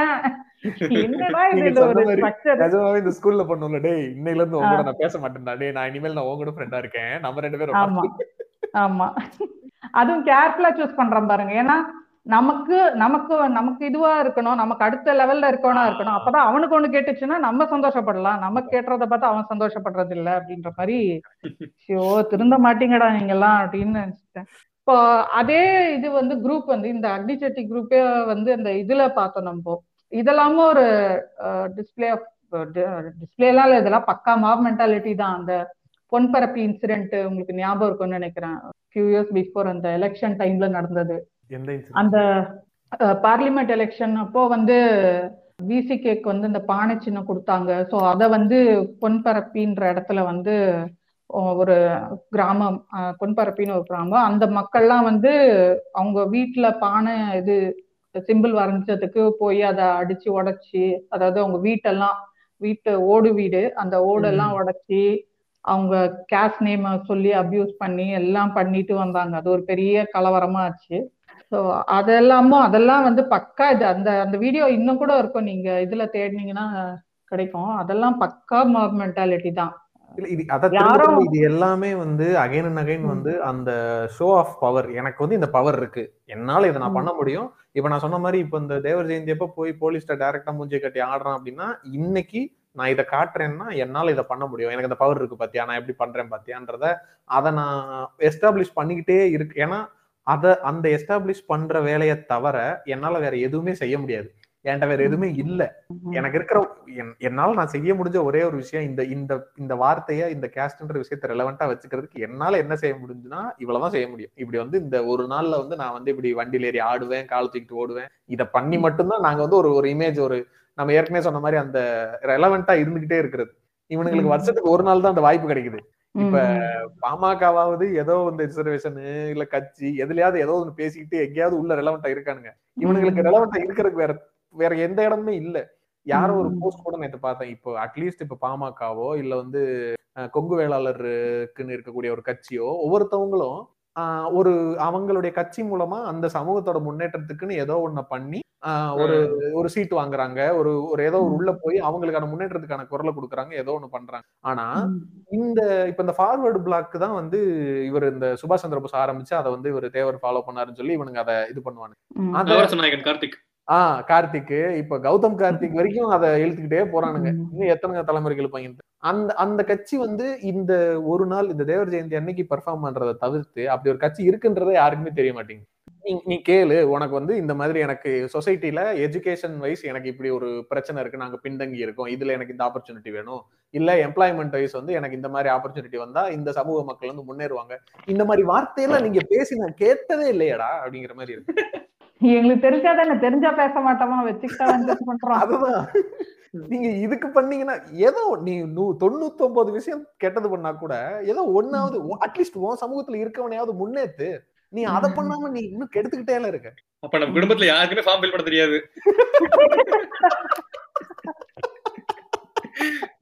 அப்படிதான். சோ இதுக்கு ஒரு சூப்பர் செட் இருக்கு, அதுதான் வந்து ரிலீஜன்.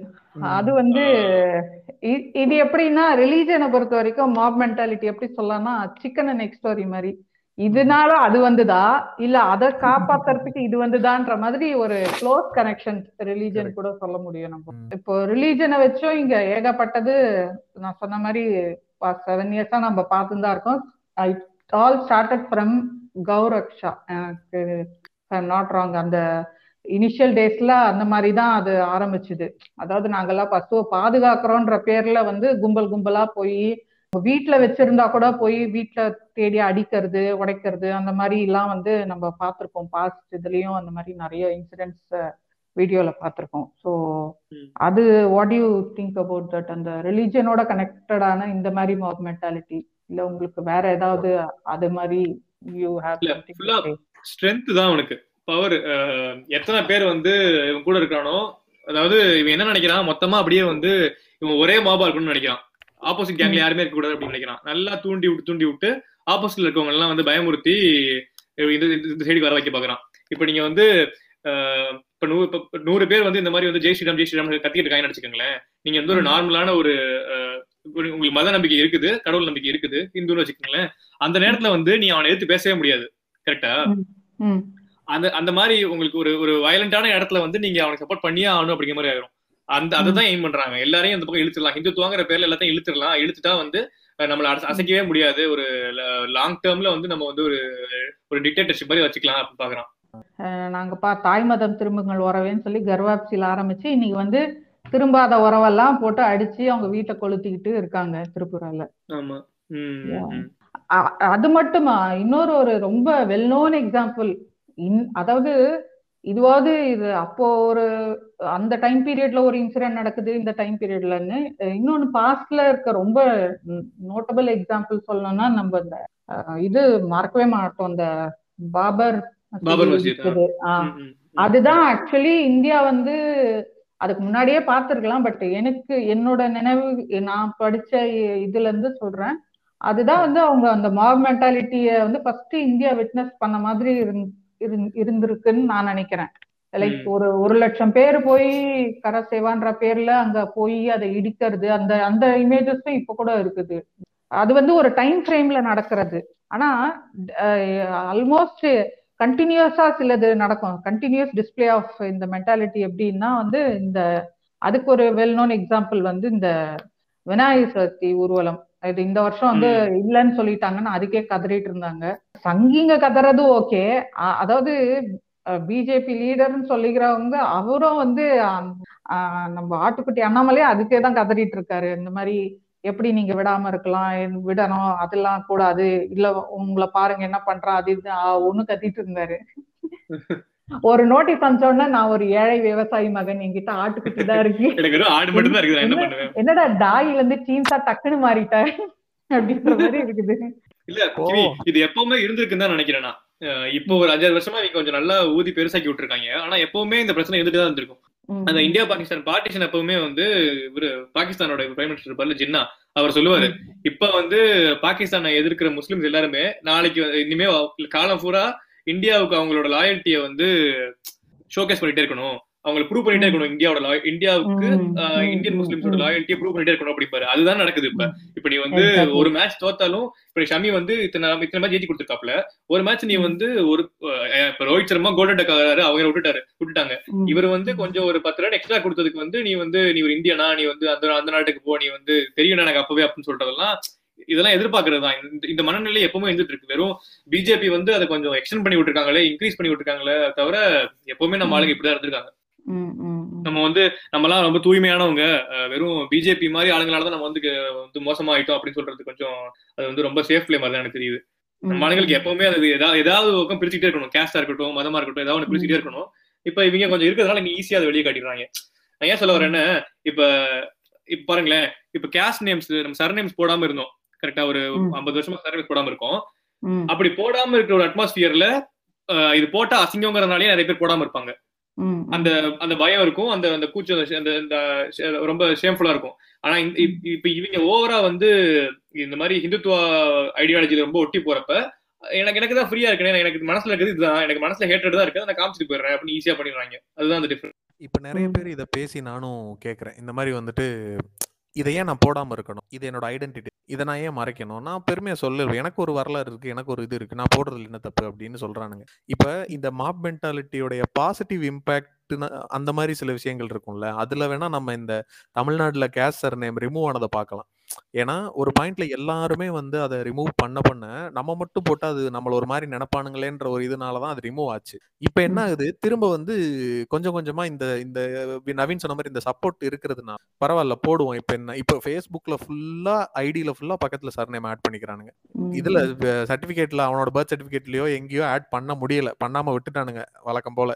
ஆனா இப்ப வந்து எனக்கு எங்க வாய்ப்பு இருக்குன்னா நம்ம இவரு மோகன்ஜி சத்ரியன் மாதிரி அங்க நான் ஆட் பண்ணிக்கிறேன், அது என்னோட ஸ்பேஸ், எனக்கு பிடிச்ச மாதிரி நான் பண்ணிக்கிறேன் அப்படின்னு ஆரம்பிக்கிறானுங்க. இப்ப இதை பார்க்க இந்த மாப் மென்டாலிட்டி வந்து திரும்ப இந்த டைரக்ஷன்ல திரும்புது. ஓகே, அப்ப அவன் போடுறான் அப்படின்னா நானும் போடலாம்ல, எனக்கு என்ன தப்பு, எனக்கு ஒரு அவனுக்கு ஒரு வரலாறு இருக்க மாதிரி எனக்கு ஒரு வரலாறு இருக்குல்ல, 2 பேருக்குமே வரலாறு இல்ல, 2 பேர் வெட்டியா தான் தெரிஞ்சு. ஆனா இவனுக்கு எல்லாம் நினைச்சுக்கிட்டு ஓகே அப்ப நம்மளுக்கு ஒண்ணு இருக்கு நம்ம போடுவோம்னு இப்படி இந்த பக்கம் ஆரம்பிக்கிறானுங்க. இப்ப மாப் மென்டாலிட்டியில சில விஷயங்கள் பாசிட்டிவா நடக்கும். மாப் மென்டாலிட்டினா என்ன, பேசிக்கா குரூப்பிங்கிற மாதிரி சொல்றேன். இப்ப இப்படி ஒரு பேட்ரியார்கல் சொசைட்டில சில விஷயங்களுக்காக வந்து இந்த மாதிரி குரூப் பண்ண வேண்டிய தேவைகள் இருக்கு. இப்ப வந்து எல்ஜிபிடி பீப்புள் இருக்காங்க அப்படின்னா கே ப்ரைட் அப்படின்னு சொல்லி அவங்க வந்து ஒரு ஷோகேஸ் பண்ண வேண்டியிருக்குது.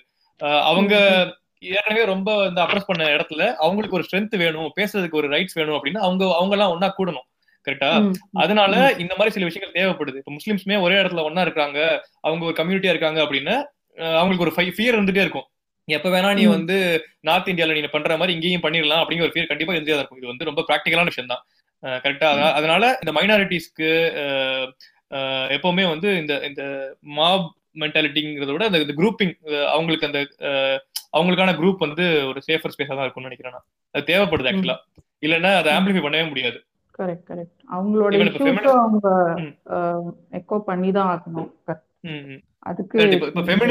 டேக் இல்லைன்னு வச்சுக்கோங்களேன், தனித்தனியா எல்லாரும் பேசிட்டு இருக்கோம், லேடிஸ் எல்லாரும் பேசிட்டு இருக்காங்க வந்து அலைஸ் எல்லாம் பேசுறோம் அப்படின்னா அது அந்த லேபிள் இல்லைன்னா பெருசா ஆம்பிளிஃபை ஆகாது. நாங்க ஒரு குரூப் அப்படின்னு அந்த இடத்துல எஸ்டாப்ளிஷ் பண்ணாதான் அதை கேட்கறதுக்கு அதை வந்து இன்னும் கொஞ்சம் ஒரு மூவ்மெண்டா ஃபார்ம் ஆகும் அப்படின்னு நினைக்கிறேன். நம்ம ரிலீஜன் கேஸ்ட் பத்தி பேசணும், இதுல வந்து இந்த மாதிரி இஷ்யூஸ்லாம் நம்ம அதுல எப்படி மாப் மென்டாலிட்டி டிஸ்பிளே ஆகுதுன்றது சொல்லணும். இது இன்னும் கொஞ்சம் எக்ஸ்டெண்ட் ஆகி பாலிடிக்ஸ்லயும் வந்து இன்ஃபேக்ட் பாலிடிக்ஸும் ஏறக்குறைய அப்படிதானே. இப்போ ஒரு பார்ட்டிக்கு வந்து கேடர்ஸோ இல்ல ஒர்க்கர்ஸோ ஃபார்ம் ஆகுறாங்க அப்படின்னாலே அதுவும் ஒரு இதுதானே, அதாவது I go along with this group அப்படின்ற மாதிரி தான் அது. பட் அப்படி பண்ணாமலும் நீங்க சொல்ற மாதிரி அது நடக்காது. ஏன்னா ஒரு பார்ட்டின்னு இருக்காங்கன்னா அவங்க எலெக்ஷன்ல கண்டெஸ்ட் பண்றதுல இருந்து அவங்க நிறைய அவங்களுக்கு ஆக்டிவிட்டி இருக்குன்னும் போது அது தேவைப்படுது. இப்போ தேவைக்காக இதுவாகிறது வேற. நான் வந்து சுமோல காலை விரிச்சுக்கிட்டு போறதுக்கு மாபா கூடுறது அது வேறதான் இல்லையா? ஆமா ஆமா. இல்லன்னா அதிபர் அண்ணா மாதிரி அவங்க அவங்களுக்கு ஓட்டு போடுறவங்க எல்லாமே வந்து பேஸ்புக்ல மட்டும்தான் இருப்பாங்க. அப்படி ஆகி போயிடும் இல்லைன்னா. அதுவும் அது அதான் அந்த தம்பி மென்டாலிட்டி அது வேற. அது அவங்களுக்கு தனி உலகம். தம்பி சங்கி உலகம்லாம் தனி உலகம் தான் அவங்களுக்கு. எங்க இருக்காங்கன்னே தெரிய மாட்டேன். இங்க என்னடா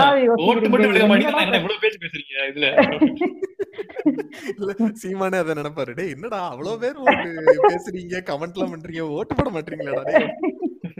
எனக்கு இன்னும் ஓட்டு போடுற வயசு வரல. என்ன ஏழாவது பாத்துங்க அப்படின்வாங்க. ஆமா அதேதான். இப்ப இந்த பாலிடிக்ஸ் கிளியும் வந்து அந்த ஒரு இது இருக்குது. நம்ம ஏற்கனவே பேசின மாதிரி அந்த பீஸா இதுவா ஃபார்ம் ஆகுறாங்கன்னு போதே அந்த ஒரு மென்டாலிட்டியோட தான் இருக்கு. அதாவது இவங்களோட சேர்ந்துக்கணும், இவங்க ஒப்பீனியனோட இதுவாய். அதுல அட்வான்டேஜும் இருக்குது. அதாவது வேலை நடக்கும் ஒரு பக்கம், வந்து ரொம்ப முட்டு கொடுத்து வந்து முட்டி தெரிஞ்சு போற அளவுக்கு முட்டு கொடுத்தா வந்து அவங்களுக்கு தான் அது வந்து திரும்பவும் நான் அப்படியே என்ன பண்ணாலும் நான் வந்து முட்டு கொடுத்துக்கிட்டே இருப்பேன்ற மாதிரி இருக்கிறது ஒண்ணு. பட் ஆனா அப்பார்ட் ஃப்ரம் திஸ் இந்த இதெல்லாம் தாண்டி அதாவது கேடர்ஸ் எல்லாம் இல்லாம இது ஒரு மாதிரி சில பார்ட்டிஸ்ல இந்த மாதிரி கொஞ்சம் ரவுடிசம் பண்ற மாதிரியே வந்து ஃபார்ம் ஆகுறாங்க. That is also kind of mob mentality, right? ஆனா இவங்க வந்து என்டையர்லி வேற ஒரு இதுவ சொல்லுவாங்க. இது வந்து இந்த பொது புத்தியில ஏத்துற மாதிரி இந்த பார்ட்டி எல்லாம் தான் வந்து இந்த மாதிரி மாப் இருக்காங்க. அதான் ஜீன்ஸ் பேண்ட் போட்டு கூலிங் கிளாஸ் போட்டு வந்து எங்க பொண்ணுங்களை மயக்கிடுறாங்க ப்ரோ அப்படின்ற மாதிரி. அதே மாதிரி மாப் மென்டாலிட்டினாலே இப்படிதான் இந்த ஏரியான்னு அந்த இடத்த சுருக்கிடுறாங்க. பட் ஆனா அது ரவுடிசம் அந்த மாதிரி இதெல்லாம் வந்து பர்டிகுலர் டு ஒன் பார்ட்டி அந்த மாதிரி இல்ல, எல்லா இடத்துலயும் இருக்குது. ஆமா ஆமா. இல்ல ஒரு பவர் கிடைக்கிறப்ப எந்த பார்ட்டியா இருந்தாலும் அவன் எதுக்கு பண்றான் பேசிக்கா. நீங்க ஒரு சின்ன லெவல் கேடர்ல இருக்கான்னு வச்சுக்கோங்களேன், ஒரு ஒரு டிஸ்ட்ரிக்ட் லெவல்ல இல்ல ஒரு சின்ன வார்டு லெவல்ல இருக்கான்னு அவன் அதுக்கு போறதுக்கான காரணமே அவனுக்கு ஒரு பவர் கிடைக்குது, அதை மிஸ்யூஸ் பண்ணலாங்கிறக்காக தான் போறான். எத்தனை பேர் வந்து நல்லது பண்றதுக்காக போறான், இல்ல ஐடியாலஜிக்காக போறேன் அப்படிங்கிற மாதிரி போறான். ஒரு 1000 பேர்னா அதை ஒருத்த வேணா ஐடியாலஜிக்காக போவான், நல்லது பண்றதுக்காக போவானது வேற. மத்த எல்லாமே அதனால அவனுக்கு ஆதாயம் கிடைக்குது, அவனுக்கு ஒரு பவர் கிடைக்குது, அதை வச்சு நான் ரவுடிசம் பண்ணி நான் காசு எடுத்துக்கலாம் அப்படிங்கிற மாதிரி தான் போறாங்க எல்லாரும். அப்கோர்ஸ் அது வந்து மாப் மென்டாலிட்டியா தான், அதுல டவுட்டே கிடையாது. இதோட டெரிவேஷன் எங்க இருக்குன்னு பார்த்தா வந்து அதுக்கும் அவங்களுக்கு ரவுடிஸ் வந்து கூட வச்சுக்கிறதுக்கும் அவங்களுக்கும் சில இதெல்லாம் ப்ரொவைட் பண்றது. அகைன் இதுவும் வந்து மாப் மென்டாலிட்டிக்கு ஒரு எசென்சியல் என்ன சொல்றது சப்ஸ்டன்ஸ்னு சொல்லலாம். ஆல்கஹாலோ கொடுக்கறது அதெல்லாமோ நடக்குது. பிரியாணி போட்டலாம், பிரியாணி எல்லாம் ஓகே தாங்க. எங்க பிரியாணி எல்லாம் காமன் ஃபுட்டுங்க.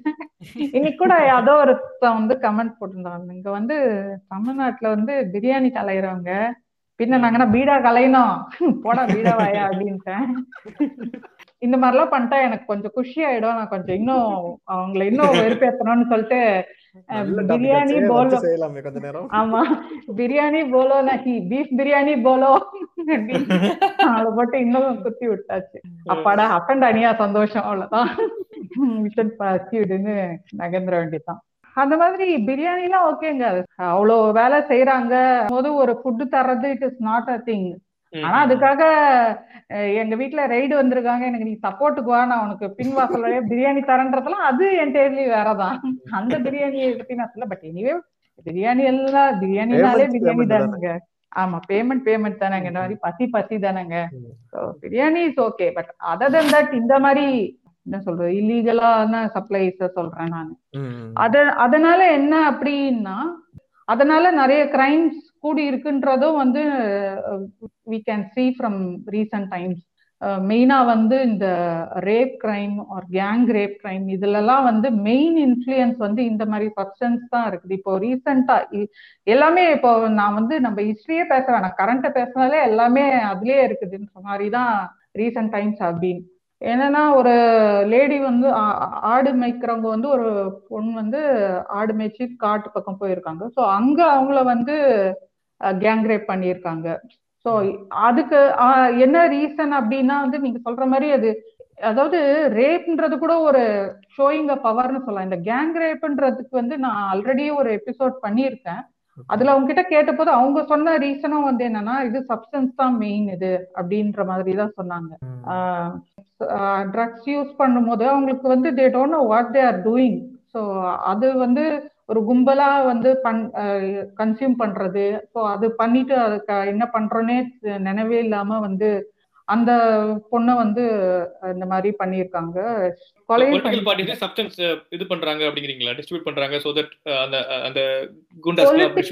பார்ட்டிஸ்ல அப்படி நான் சொல்லல, பொலிட்டிக்கல் பார்ட்டி ஆல்கஹால் இருக்கு. பட் ஆனா அப்போ நான் கேக்குறேன், அப்ப யார் தான்டா இது பண்றீங்க, யார் தான் அப்போ குடுக்குறீங்க, யார் தான் வாங்குறீங்கன்ற மாதிரி சப்ஸ்டன்ஸ் எங்க இருந்தா வந்து இப்போ அதாவது இப்ப ரீசெண்டான அகைன் ஒரு ரீசன்ட் நியூஸ் என்னன்னா வந்து பாத்திருப்பீங்க, இந்த குஜராத்ல அதானி போர்ட்ல வந்து 3,000 kg தட் இஸ் 3 டன் மாட்டி இருக்கு.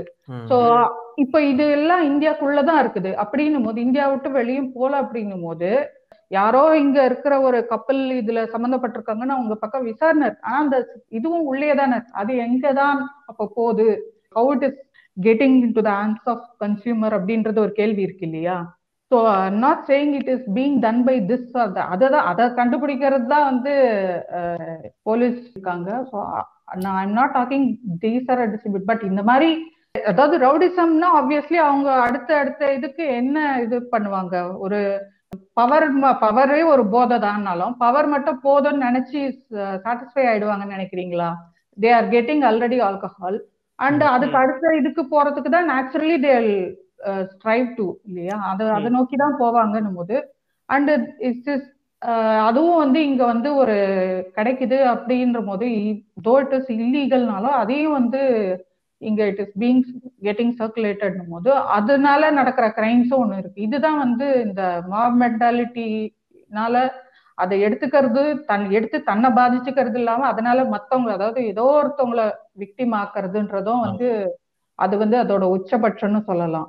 எனக்கு தெரிஞ்சு இந்த மாதிரி சப்ஸ்டன்ஸ் யூசேஜ்க்கு அது கண்ட்ரோல்லாம் எனக்கு தெரிஞ்சு இந்த மாதிரி பெரிய பொலிட்டீஷியன்ஸ் அந்த மாதிரி ஆளுங்களுக்கு தான் இருக்கும். ஏன்னா நார்மலா அது ஒருத்தவங்க பண்ணிட முடியாது. இப்போ ஒரு குண்டா இல்ல ஏதாவது ஒரு ரவுடி பண்றாங்கனாலுமே அவங்களுக்கு ஒரு பொலிட்டிக்கல் பவர் இல்லாம அதை பண்ணவே முடியாது கண்டிப்பா. ஏன்னா போலீஸ் கண்டிப்பா தெரிஞ்சிருக்கும் அவங்கள சமாளிக்கணும் அப்படின்னா, either supported by some big politician இல்ல ரன் பை பிக் பொலிட்டிஷியன், இந்த மாதிரி தான் இருக்கும்னு நினைக்கிறேன். அதனாலதான் வந்து அப்படி அது எப்படி இல்லைன்னா எவ்வளவு சீக்கிரட்டா எப்படி இருக்க முடியும் எல்லா இடத்துலயும். இப்போ கூட வந்து அந்த ஒரு இதுவை தேசத்திறப்ப ஷாருக்கான் பையன் அரெஸ்ட் பண்ணி அவங்கள வச்சிருந்தது இது ஓகே. அவங்க கிட்ட ஏதோ 10 grams இருந்ததா சொல்றாங்க, அதெல்லாம் ஒரு பக்கம் இன்வெஸ்டிகேஷன் போயிட்டு இருக்கு ஓகே. வாட் அபவுட் த அதாவது இது எப்படின்னா சின்ன இதை காட்டி பெருசா மறைக்கிற மாதிரி, சின்ன மீனை போட்டு பெரிய மீனை எடுக்கிற மாதிரி சின்ன ஒரு விஷயத்த கண் முன்னாடி காட்டி பெரிய விஷயம். அந்த 10 grams is nothing compared to 3 tons, right? Why it is still there இந்த கண்ட்ரி அப்படின்றது தானே கேள்வி. ஸோ அதை என்ன பண்ணீங்க, அதை ஹவு இட் இஸ் பீங் ஹேண்டில்ன்றது அதை பத்தியே ஃபோக்கஸும் இல்லை, அதை பத்தி நியூஸும் இல்லை. அது என்ன ஆச்சுன்ற அந்த ஒரு கேள்வியும் சந்தேகமும் அங்கதான் இருக்குது. ஸோ ஃபார் நம்ம various types of mob mentality அதெல்லாம் பார்த்தோம். பட் சிலதெல்லாம் வந்து மாப் மென்டாலிட்டின்னு நமக்கே தெரியாம சிலதெல்லாம் வந்து இருக்கலாம். இப்ப நம்ம என்ன இந்த மாப் மென்டாலிட்டியோட இருக்கிறேன்னு நம்ம ஒரு யார்கிட்டயோ எக்ஸாம்பிளுக்கு சொன்னா நான் ஷாக் ஆயிடுவாங்க, என்னது இது மாப் மென்டாலிட்டி அப்படின்னு. அந்த மாதிரி ஏதாவது இந்த அன்ஐடென்டிஃபைடு வைரஸ்ன்ற மாதிரி இதெல்லாம் இன்னும் மாப் மென்டாலிட்டி தான், ஆனா அவங்களுக்கே தெரியாம பண்ணிட்டு இருக்காங்கன்ற மாதிரி. எனக்கு தெரிஞ்ச சில ஒரு இந்த டிஷ் தான் நல்லா இருக்குது அப்படின்னு சொல்றதுமே கூட ஒரு மாப் மென்டாலிட்டி தான். பிரியாணியே ஒரு மாப் மென்டாலிட்டி தான். இல்ல உங்களுக்கு பிடிக்கலன்றதுக்காக அதை திருப்பி திருப்பி அட்டாக் பண்ண வேண்டாம். நான் பிடிக்கலன்னு சொல்லவே இல்லை, எனக்கு ரொம்ப பிடிக்குங்க.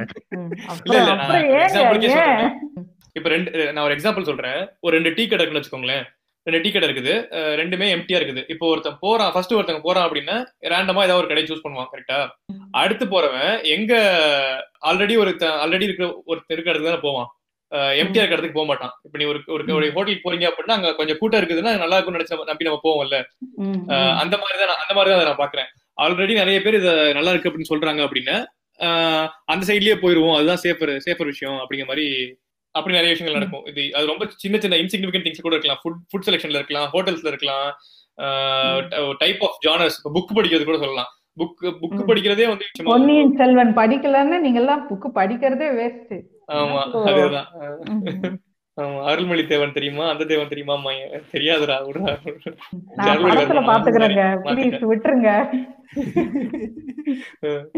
படவார எப்படி இருக்க போதோ பண்ணி பாப்போம். விட எனக்கு சங்கர் கணேஷ் பாட்டு பிடிக்கும் நீங்க சொல்ல முடியாது ஓபனா, எப்படா நீ சொல்லலாம். ஓ வித்தியாசமா பேசுறீங்களா அப்படின்னு வந்துருவோம்.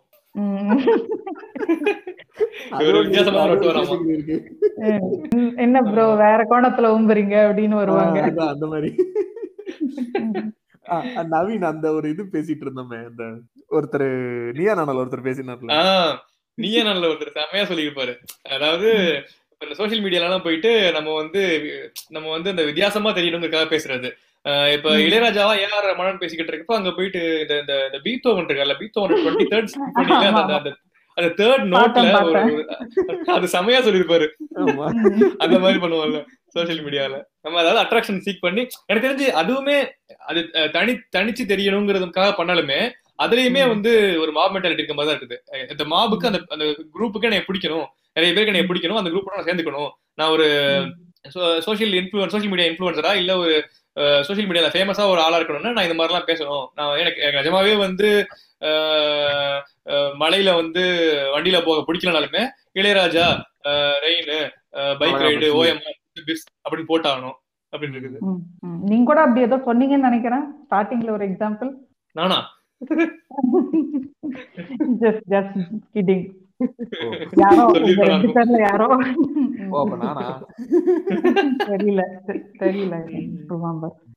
இப்படி சொல்றீங்க அப்ப வந்து நம்ம அரவிந்த் அனிமல் ஆக்டிவிஸ்ட் கேட்க மாட்டாங்களா, நாங்கெல்லாம் மாபா மாற முடியாதா கோச் அப்படின்னு? உங்களுக்கு என்ன பதில் வச்சிருக்கீங்க? அவங்க எல்லாம் ஆல்ரெடி பெரிய மாபா தான் இருக்காங்க, தூய்மைவாத மாபுல இருக்காங்க அவங்க எல்லாம். என்னங்க மாபுன்னு அவங்கள ஏதோ தனியா பேசிக்கிறாங்க, யாரோ வந்து இது பண்ண மாட்டாங்கன்னு ஒரே சோகப்பொடியா இருக்கு ப்ரோ அப்படின்னு இருக்காங்க. ஆமா இல்ல இதான் நம்ம ஆல்ரெடி இந்த வீகனிசம் ஆக்சுவலா ஒரு பெரிய டிஸ்கஷன், அது தனி டாபிக்காவே பேசணும்.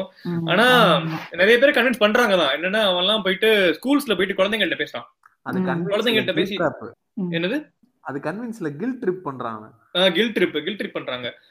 குழந்தைங்கள்ட்ட போயிட்டு பாருங்க இந்த இப்படி அப்படி ஒரு அழகான ஒரு கோழி குஞ்சியா நீங்க சாப்பிடுறீங்க அப்படின்னு சொல்லிட்டு கேட்டோம்னா அந்த குழந்தைங்களுக்கு வந்து அதுக்கப்புறம் எனக்கு நான்வெஜ் வேணாம், எனக்கு வந்து வெஜிடேரியனா சாப்பிடுறேன் அப்படிங்கிற மாதிரி. ஆக்சுவலா எல்லாருமே இந்த சின்ன சின்ன லெவல்ல பண்ணாலுமே அப்படியே ஒரு அதுல ஒரு சக்சஸ் பாக்குறாங்க. அதனாலதானே கண்டினியூஸா பண்றாங்க. எவ்வளவு சோசியல் மீடியால திட்டு வாங்கிட்டு கிளி வாங்கிட்டு கண்டினியூஸா பண்றாங்க அப்படின்னா அதுக்கு காரணம் இருக்குல்ல. கிளி வாங்கி தானே ப்ரோ நாங்க ஃபேமஸே ஆகுறோம். அதுல சோசியல் மீடியால இது பண்ணி கிளி வாங்கிட்டு போது எனக்கு வந்து போர்ட் தான் சொன்னதான் கண்ணு முன்னாடி வந்து போறாரு. ஆமா நீங்க கீவேர்டு சொல்ற ஒரு பேசுக்கு ஒரு வார்த்தை வச்சிருக்கீங்க போல. இல்ல அது தெரியும், சொன்னாலே யாரும் தெரியும். சொல்லமா எனக்கு என்ன இருக்குது கூட சொல்லுவேன். இல்ல எல்லாம் பப்ளிக்லி அக்செப்டட் இது கீவேர்ட்ஸ். ஆமா அவங்கள அப்படிதான் தெரியும். In fact correct. இல்ல இந்த மாதிரி சின்ன சின்ன விஷயங்கள்லாம் தெரியாம பண்ற விஷயங்கள்லாம் ரொம்ப இன்சிக்னிஃபிகண்டா இருக்கிறதுனால அது ரொம்ப ஃபோக்கஸ் பண்ணுவாங்க எனக்கு தெரியல. பட் சில விஷயங்கள் வந்து ரொம்ப அஃபெக்ட் பண்ணும்ல, அந்த மாதிரி விஷயங்கள் பத்தி நிறைய பேசணும்னு நினைக்கிறேன். இப்ப எக்ஸாம்பிளுக்கு எப்படி சொல்லணும்னா முக்கியமா இந்த ஸ்டாக் மார்க்கெட் எல்லாமே ஒரு பெரிய எக்ஸாம்பிள் ஆஃப் மாப் மென்டாலிட்டி தான். இப்ப நீங்க 2008 கிராஷ்ல நடந்துச்சுல, எக்கனாமிக் கிராஷ் நடந்துச்சுல, பினான்சியல் கிரைசிஸ்ல நடந்துச்சுல, அதுக்கு எல்லாமே காரணம் வந்து இன்வெஸ்டர்ஸ் வந்து ரொம்ப ஒருத்தவங்க வந்து ஒரு ஸ்டாக்ல இன்வெஸ்ட் பண்ணாங்கன்னு சொல்லிட்டு எல்லாருமே அதையே பண்ணி அப்படியே வந்து பல்க் ஆகி அது கிராஷ் ஆகுது அந்த மாதிரிலாம் சொல்லுவாங்க. இது எல்லாமே வந்து லைக் கொஞ்சம் severe examples of the mob mentality. அதை விடுங்க, ஜல்லிக்கட்டு வந்து ஜல்லிக்கட்டு ப்ராடக்ட்ஸ் வந்து நம்ம வந்து பயங்கரமா வந்து தமிழனுக்கான பெருமை இல்லையா, தமிழனுக்கான பெருமையா நம்ம வந்து ஜல்லிக்கட்டு போராட்டத்தை வந்து இது பண்ணிக்கிட்டு இருக்கோம். ஆனா அதுல எவ்வளவு பிரச்சனை இருக்குது. இப்ப வந்து அந்த இடத்துல வந்து இப்ப ரஞ்சித் வந்து சொல்றாரு ஜல்லிக்கட்டு வந்து இதுல இவ்வளவு பிரச்சனை இருக்கு, இதுல கேஸ்ட் ஆங்கிள்ஸ் தான் இருக்குது அப்படின்னு சொல்றப்ப அவருக்கான பிரச்சனையை பேசுறப்ப அது எப்படி நீ பேசலாம், தமிழ்நாடே ஒன்னா நிக்குது ஜல்லிக்கலாம் அப்படின்னு சண்டைக்கு வர்றாங்க இல்ல. அந்த நிஜமாவே கிரிட்டிக்கலா திங்க் பண்ணல அந்த ஜல்லிக்கட்டுனால நிஜமாவே நல்லது இருக்கா, நிஜமாவே கெட்டது இருக்கா, இப்ப அது அதனால எனக்கு என்ன நல்லது இருக்கு, அது நிஜமாவே வந்து சோசியலி அக்செப்டபிள் திங் தானா அப்படிலாம் யோசிக்க மாட்டாங்கல்ல. 10,00,000 பேர் கூட்டிட்டாங்க அப்படின்னு சொல்லிட்டு நானும் போய் கூட்டிடுறேன், நானும் போயிட்டு அங்க செல்ஃபி எடுத்துக்கிறேன் அப்படின்னு பண்றது. இதெல்லாம் like typical example of mob mentality. இதெல்லாம் மாப் மென்டாலிட்டி தான். நான் அதுன்னு தெரியாமலே நம்ம பண்ணிட்டு இருக்கோம் அப்படின்றீங்க. அப்படி பார்த்தா வந்து ஹிந்து ராஷ்டிராவும் மாப் மென்டாலிட்டி தானே. கண்டிப்பா அதுதான் வந்து இது mother of all mob mentalities.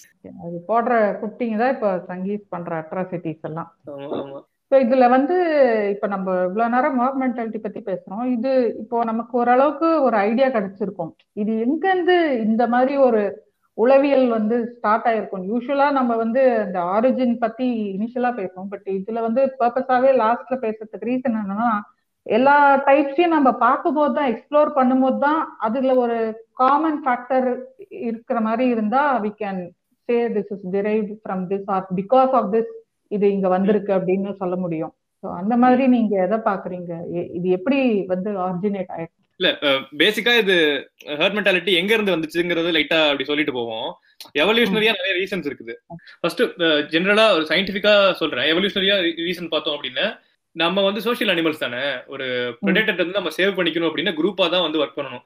இப்போ ஒரு குரூப் ஆஃப் மங்கீஸ் இருக்கு அப்படின்னா, இந்த பக்கம் போனா நான் வந்து சாகிறதுக்கு நிறைய வாய்ப்பு இருக்குது, நான் இந்த கும்பல் கூடயே போனேன்னா நான் வந்து பொழைச்சிக்குவேன் அப்படிங்கிறனால இப்படியே அந்த கும்பல் கூடயே நம்ம போய் பழகிருப்போம். அனிமல்ஸ் இருந்தப்ப, மங்கீஸா இருந்தப்ப, ஓகேவா, நம்ம ஆன்சஸ்டர்ஸ் இருந்தப்ப இப்படி பண்ணிருப்பாங்க. ஆனா அந்த இன்ஸ்டிங் நம்மளுக்கு இப்பவுமே எல்லா இடத்துலயுமே இருந்துட்டே இருக்கும். எங்க வந்து நம்மளுக்கு வந்து பயமா இருக்கோ, எங்கெல்லாம் வந்து லைக் அதான் ஒரு கும்பலா இருக்கிறப்ப நம்ம வந்து பயப்பட மாட்டோம். கரெக்டா, நம்ம ஒரு பையனே வந்து ஒரு பொண்ணு தனியா போறப்ப வந்து பிரச்சனை பண்ணாம இருக்கிறவன் ஒரு கூட ஒரு 10 பசங்க இருக்கிறப்ப ஈவ் டீசிங் பண்றதுக்கோ இல்ல வந்து ஹராஸ்மெண்ட் பண்றதுக்கோ எவ்வளவு எதுக்கு துணிறான். அது காரணம் வந்து இந்த கிரௌட்ல மறைஞ்சு போயிடுவான். அவன் வந்து இவன் தான் தனியா பண்ணான், இவன் தான் காரணம், நான் தான் கில்ட்டி அப்படிங்கிறது தெரியாம போயிடும்ல. அந்த அந்த ஒரு மெயின் ரீசனாலதான் வந்து இந்த மாப் மென்டாலிட்டி வந்து இந்த சஸ்டெயின் ஆகிட்டே இருக்குது, தேவைப்படுது இன்னமும். அதனாலதான் இந்த ஹியூமன் ரேஸ் வந்து இந்த ஒரு வகையில பார்த்தோம்னா இந்த மாப் மென்டாலிட்டினாலதான் இந்த ரேஞ்சுக்கு வந்து நின்றுருக்கோம்னு வச்சுக்கோங்களேன். அந்த மாப் மென்டாலிட்டிய இப்போ அனிமல்ஸுக்கும் அது இருக்கும், நம்மளுக்கும் அது இருக்கு. ஆனா அதை நம்ம ஒரு டைரக்ஷன்ல அதை என்ன சொல்றது, அதை மாடரேட் பண்ணதுனாலதான் இப்போ ஐ திங்க் அந்த நான் எனக்கு வந்து நான் அந்த புக்கை ஃபுல்லா படிச்சது இல்லை, பட் இந்த சேப்பியன்ஸ் புக்ல வந்து இந்த மென்ஷன் பண்ணிருப்பாங்கன்னு நினைக்கிறேன், இல்லையா நவீன்? லைக் ஆமா கண்டிப்பா அது லாங்குவேஜ். அதான் மற்ற அனிமல்ஸுமே வந்து சின்ன சின்ன மாப்ஸா சின்ன சின்ன ஹர்ட்ஸா இருக்கும். ஹியூமன்ஸுமே இவ்வளவு எஃபெக்டிவா வந்து பண்றாங்க அப்படின்னா அது காரணம் வந்து அவங்க லாங்குவேஜ் ரொம்ப எஃபெக்டிவா வந்து யூஸ் பண்ணதுதான். இந்த மாதிரி கதைகள்லாம் சொல்லி பொய்யெல்லாம் சொல்லி நிறைய பெரிய பெரிய குரூப்போட லிங்க் ஆகிட்டு இப்போ வந்து அவர் சொல்லுவாரு, நேஷன்ங்கிறதே ஒரு கதை தானே, நேஷன் ஒரு உண்மை கிடையாது, கடவுள்னு ஒரு உண்மை கிடையாது, இது எல்லாமே வந்து கதைகள். இந்த கதைகளை எவ்வளவு பேர் நம்புற, அதை விடுங்க, காசே வந்து ஒரு பொய் தானே. ஒரு பீஸ் ஆஃப் பேப்பருக்கு வந்து நான் €100 $100 ₹100 அப்படின்னு வேல்யூ வைக்கிறது எப்படி? ஒரு தாலிபான் ஒரு முஸ்லீம் டெரரிஸ்ட் இருக்கான், எக்ஸ்ட்ரீமிஸ்ட் இருக்கான், நான் வந்து வெஸ்டர்ன் திங்க் எதையுமே நம்ப மாட்டேன், ஆனா வந்து நீ ஒரு இத்தனை டாலர்ஸ் கொடுத்தனா நான் வாங்கிக்குவேன் அப்படிமா. டாலர் வந்து வெஸ்டர்ன் இன்வென்ஷன் தானே, அதை மட்டும் வந்து ரெலவெண்டா இருக்கு பாத்தீங்களா? ஏன்னா அந்த ஸ்டோரி வந்து எல்லாருமே நம்புறது, எல்லாருமே வந்து அக்செப்ட் பண்ணிக்கிற ஸ்டோரி. ஸோ அந்த மாதிரி எஃபெக்டிவ் ஸ்டோரிஸ் பில்ட் பண்ணி தான் ஹியூமன் சிவிலைசேஷன்ஸ் வந்து இந்த அளவுக்கு வந்துருக்குது. ஆனா இதுல டேக்அவே என்ன அப்படின்னா, எங்கெங்கெல்லாம் தேவையோ அங்க மட்டும்தான் யூஸ் பண்ணணும். நீங்க வந்து ஹேட்ரட இன்க்ரீஸ் பண்றதுக்காக வந்து இந்த மாப் மென்டாலிட்டி யூஸ் பண்ணனா நாளை பின்ன நம்மளுக்கு தான் வந்து பேக் ஃபயர் ஆகும். நாட் ஓன்லி அந்த மங்கீஸா இருந்தப்போ மட்டும் இல்ல, அது ஃபாரஸ்ட் மேன் ஆகி அதுக்கப்புறம் அந்த ஃபார்மிங்ல வந்து இப்ப வரைக்கும் வந்து இப்போ வந்து ஓரளவுக்கு நம்ம இண்டிபெண்டன்ஸ் பத்தி பேசுறோம், இண்டிபெண்டா இருக்கணும் அந்த மாதிரி பேசுறோம், செல்ஃபா இருக்கிறத பத்தி, செல்ஃப் லவ் பத்தி எல்லாம் பேசுறோம். அப்படின்னாலும் நமக்கு ஸ்டில் அந்த ஒரு ட்ரேசஸ் இருக்குது, அந்த ஒரு impressions are there still. So ஃபார்மிங்லாம் வந்து நானே தனியா பண்ணிக்கிறேன் அப்படின்ற மாதிரி பண்ண முடியாது, it has to be go in a group தான். ஸோ அது வந்து ஒரு எவல்யூஷனோட ஒரு ப்ராசஸா இருந்தது. இப்போ வந்து அதே வந்து வேற வேற விஷயத்துக்கு, வேற வேற கெய்ன்ஸ்க்கு யூஸ் பண்றாங்க, வேற வேற என்ன சொல்றது ஃபீல்டுல, பீட் பாலிட்டிக்ஸ் ஆர் ரிலீஜன், எது இன்னும் நம்ம டிஸ்கஸ் பண்ண எல்லா இதுலயுமே வந்து வேற வேற காசுக்காக அதை அதையே வந்து அவங்க அங்கேயும் அதை கொண்டு போய்க்கிறாங்க, அடாப்ட் பண்ணிக்கிறாங்கன்னு சொல்லலாம். ஸோ இது என்னன்னா அவங்களுக்கு ஓவராலா ஒரு இது தருது, அவங்களுக்கு ஒரு மாஸ் சைக்காலஜின்னு சொல்லுவாங்க. ஸோ அது again that itself very big topic அது.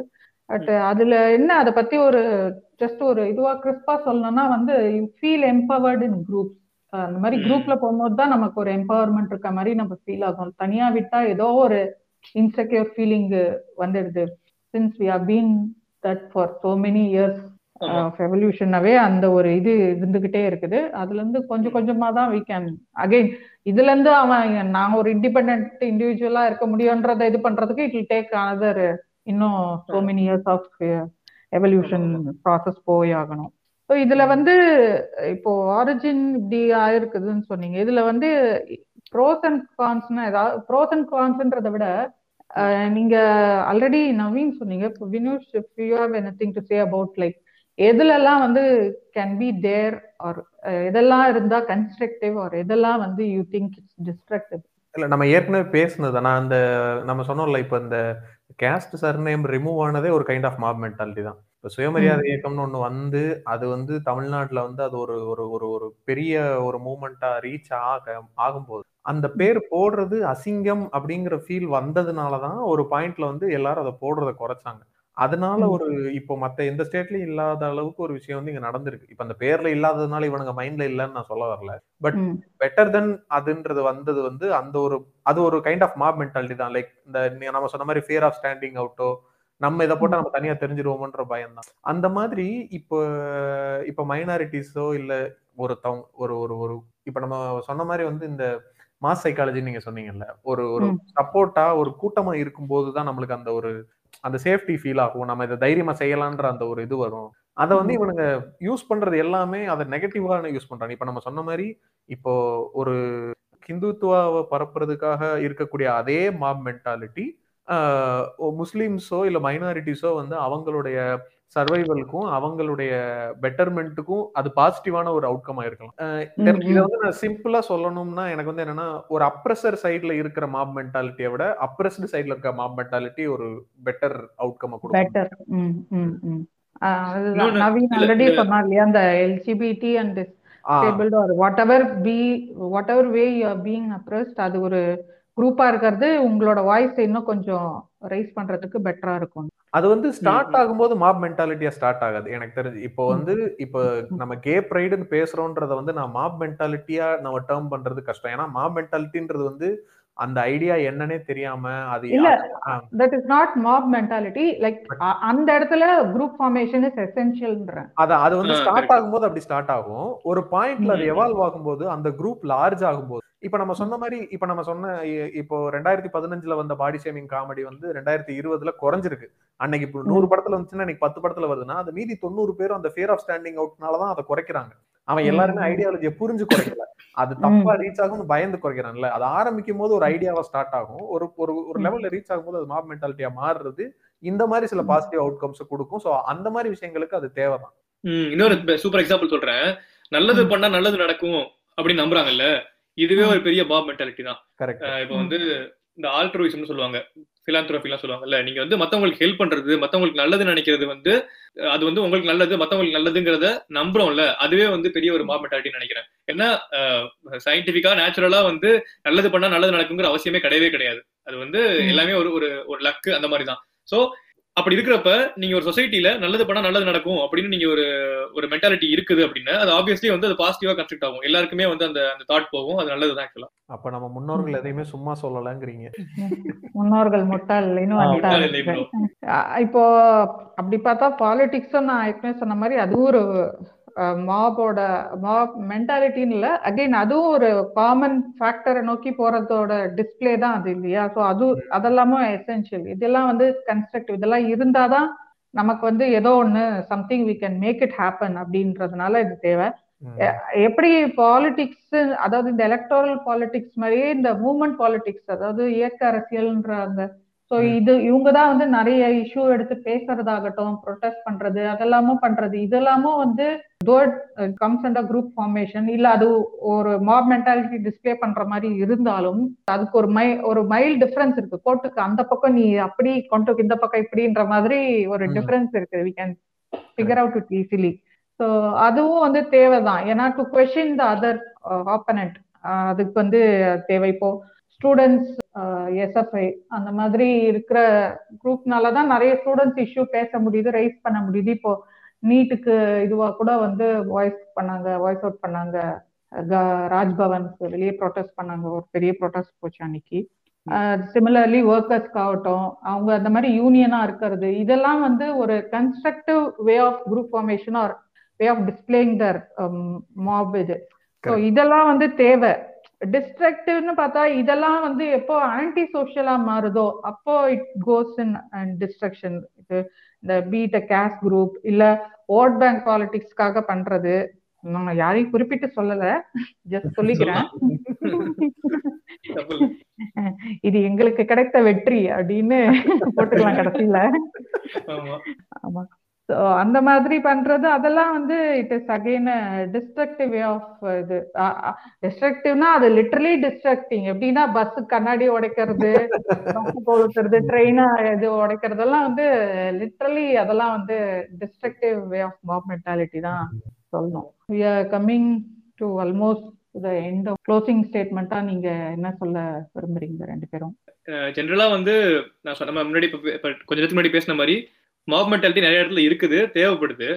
எங்க நம்ம எப்பவுமே வந்து அந்த மென்டாலிட்டியால என்ன நம்மளுக்கு பெனிஃபிட்ஸ் கிடைக்குது, நிறைய கொஞ்சம் கொஞ்சம் கொஸ்டின்ஸ் கேட்கணும், இன்னும் கொஞ்சம் டேட்டா கலெக்ட் பண்ணணும். இதெல்லாம் வந்து நல்லதுக்கு தானா, இவங்க நிறைய பேர் சொல்றாங்களே இதெல்லாம் உண்மையா, இன்னும் ஒரு 2-3 கேள்வி கேட்டோம்னு வச்சுக்கோங்களேன் நமக்கு உண்மை தெரிஞ்சிடும். ஸோ தேவைப்படுற இடத்துல அதை யூஸ் பண்ணிக்கிட்டு தேவையில்லாத இடத்துல நம்ம வந்து நம்மளோட இண்டிவிஜுவாலிட்டியை வச்சுக்கணும்.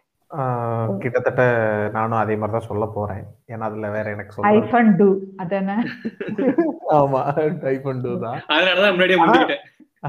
தெரியும் என்னன்னா, இப்போ நம்மளுக்கு ஒரு விஷயம் பிடிக்குது அப்படிங்கறத வந்து இது எனக்கு பிடிக்குதுன்னு சொல்றதுனால எல்லாரும் நம்மள தப்பா நினைச்சுப்பாங்களா அப்படிங்கிற மனநிலையை வந்து நம்ம வச்சுக்கிற தேவையில்லைன்றது நான் லைக் ரீசெண்டா நான் அதை ஃபீல் பண்ணேன்னு வச்சு. சில இடங்கள்ல வந்து இதை நம்ம சொன்னோம்னா நம்மளை இந்த இடத்துல ஒரு மாதிரி வித்தியாசமா பாத்துருவாங்களா?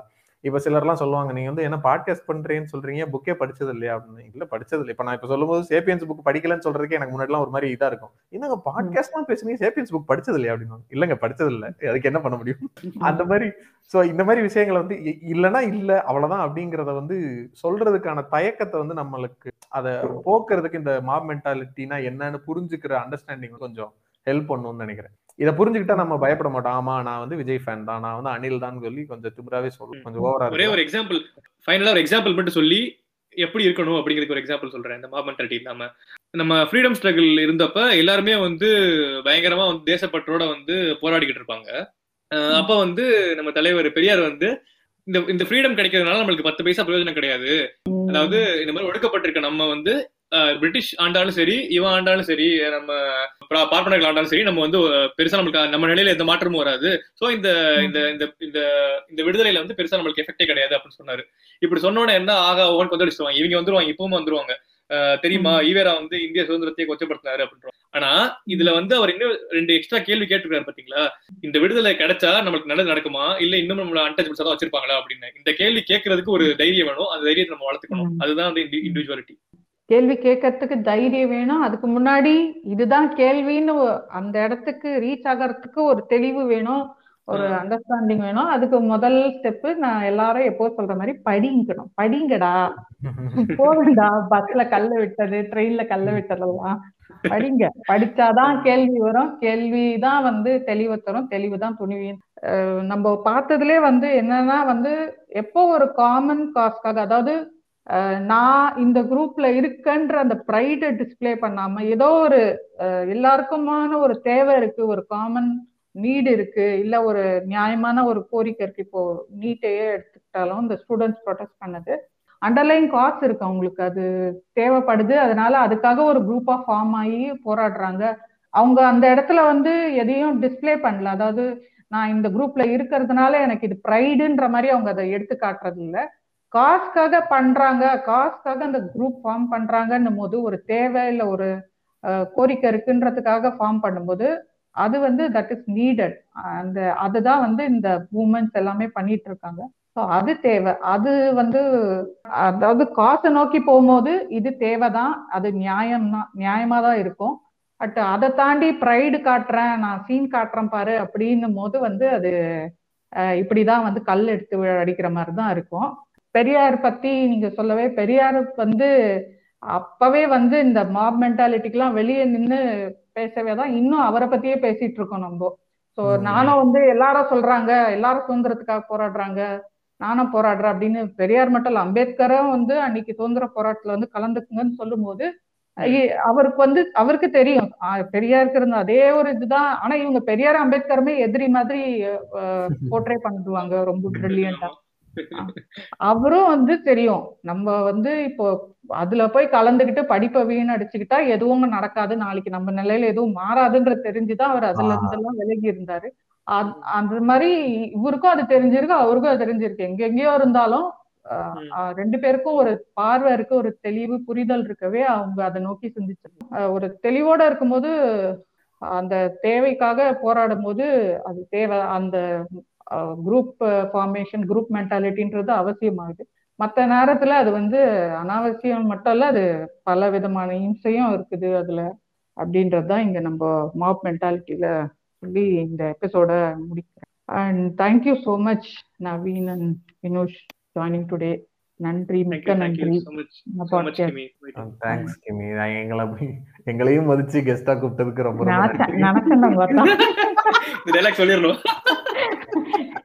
என்னடா இந்த பாட்காஸ்டர் இத சொல்லாம க்ளோஸ் பண்ணுவாங்களோன்னு பார்த்தா சொல்லிட்டீங்க. இது என்ன ஒரு டெம்ப்ளேட்டாவே வச்சிருக்கீங்களான்னு தெரியல. Thank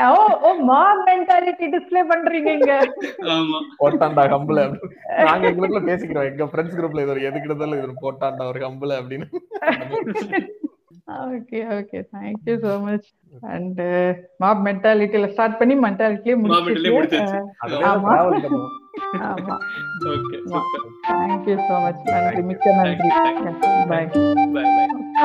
much.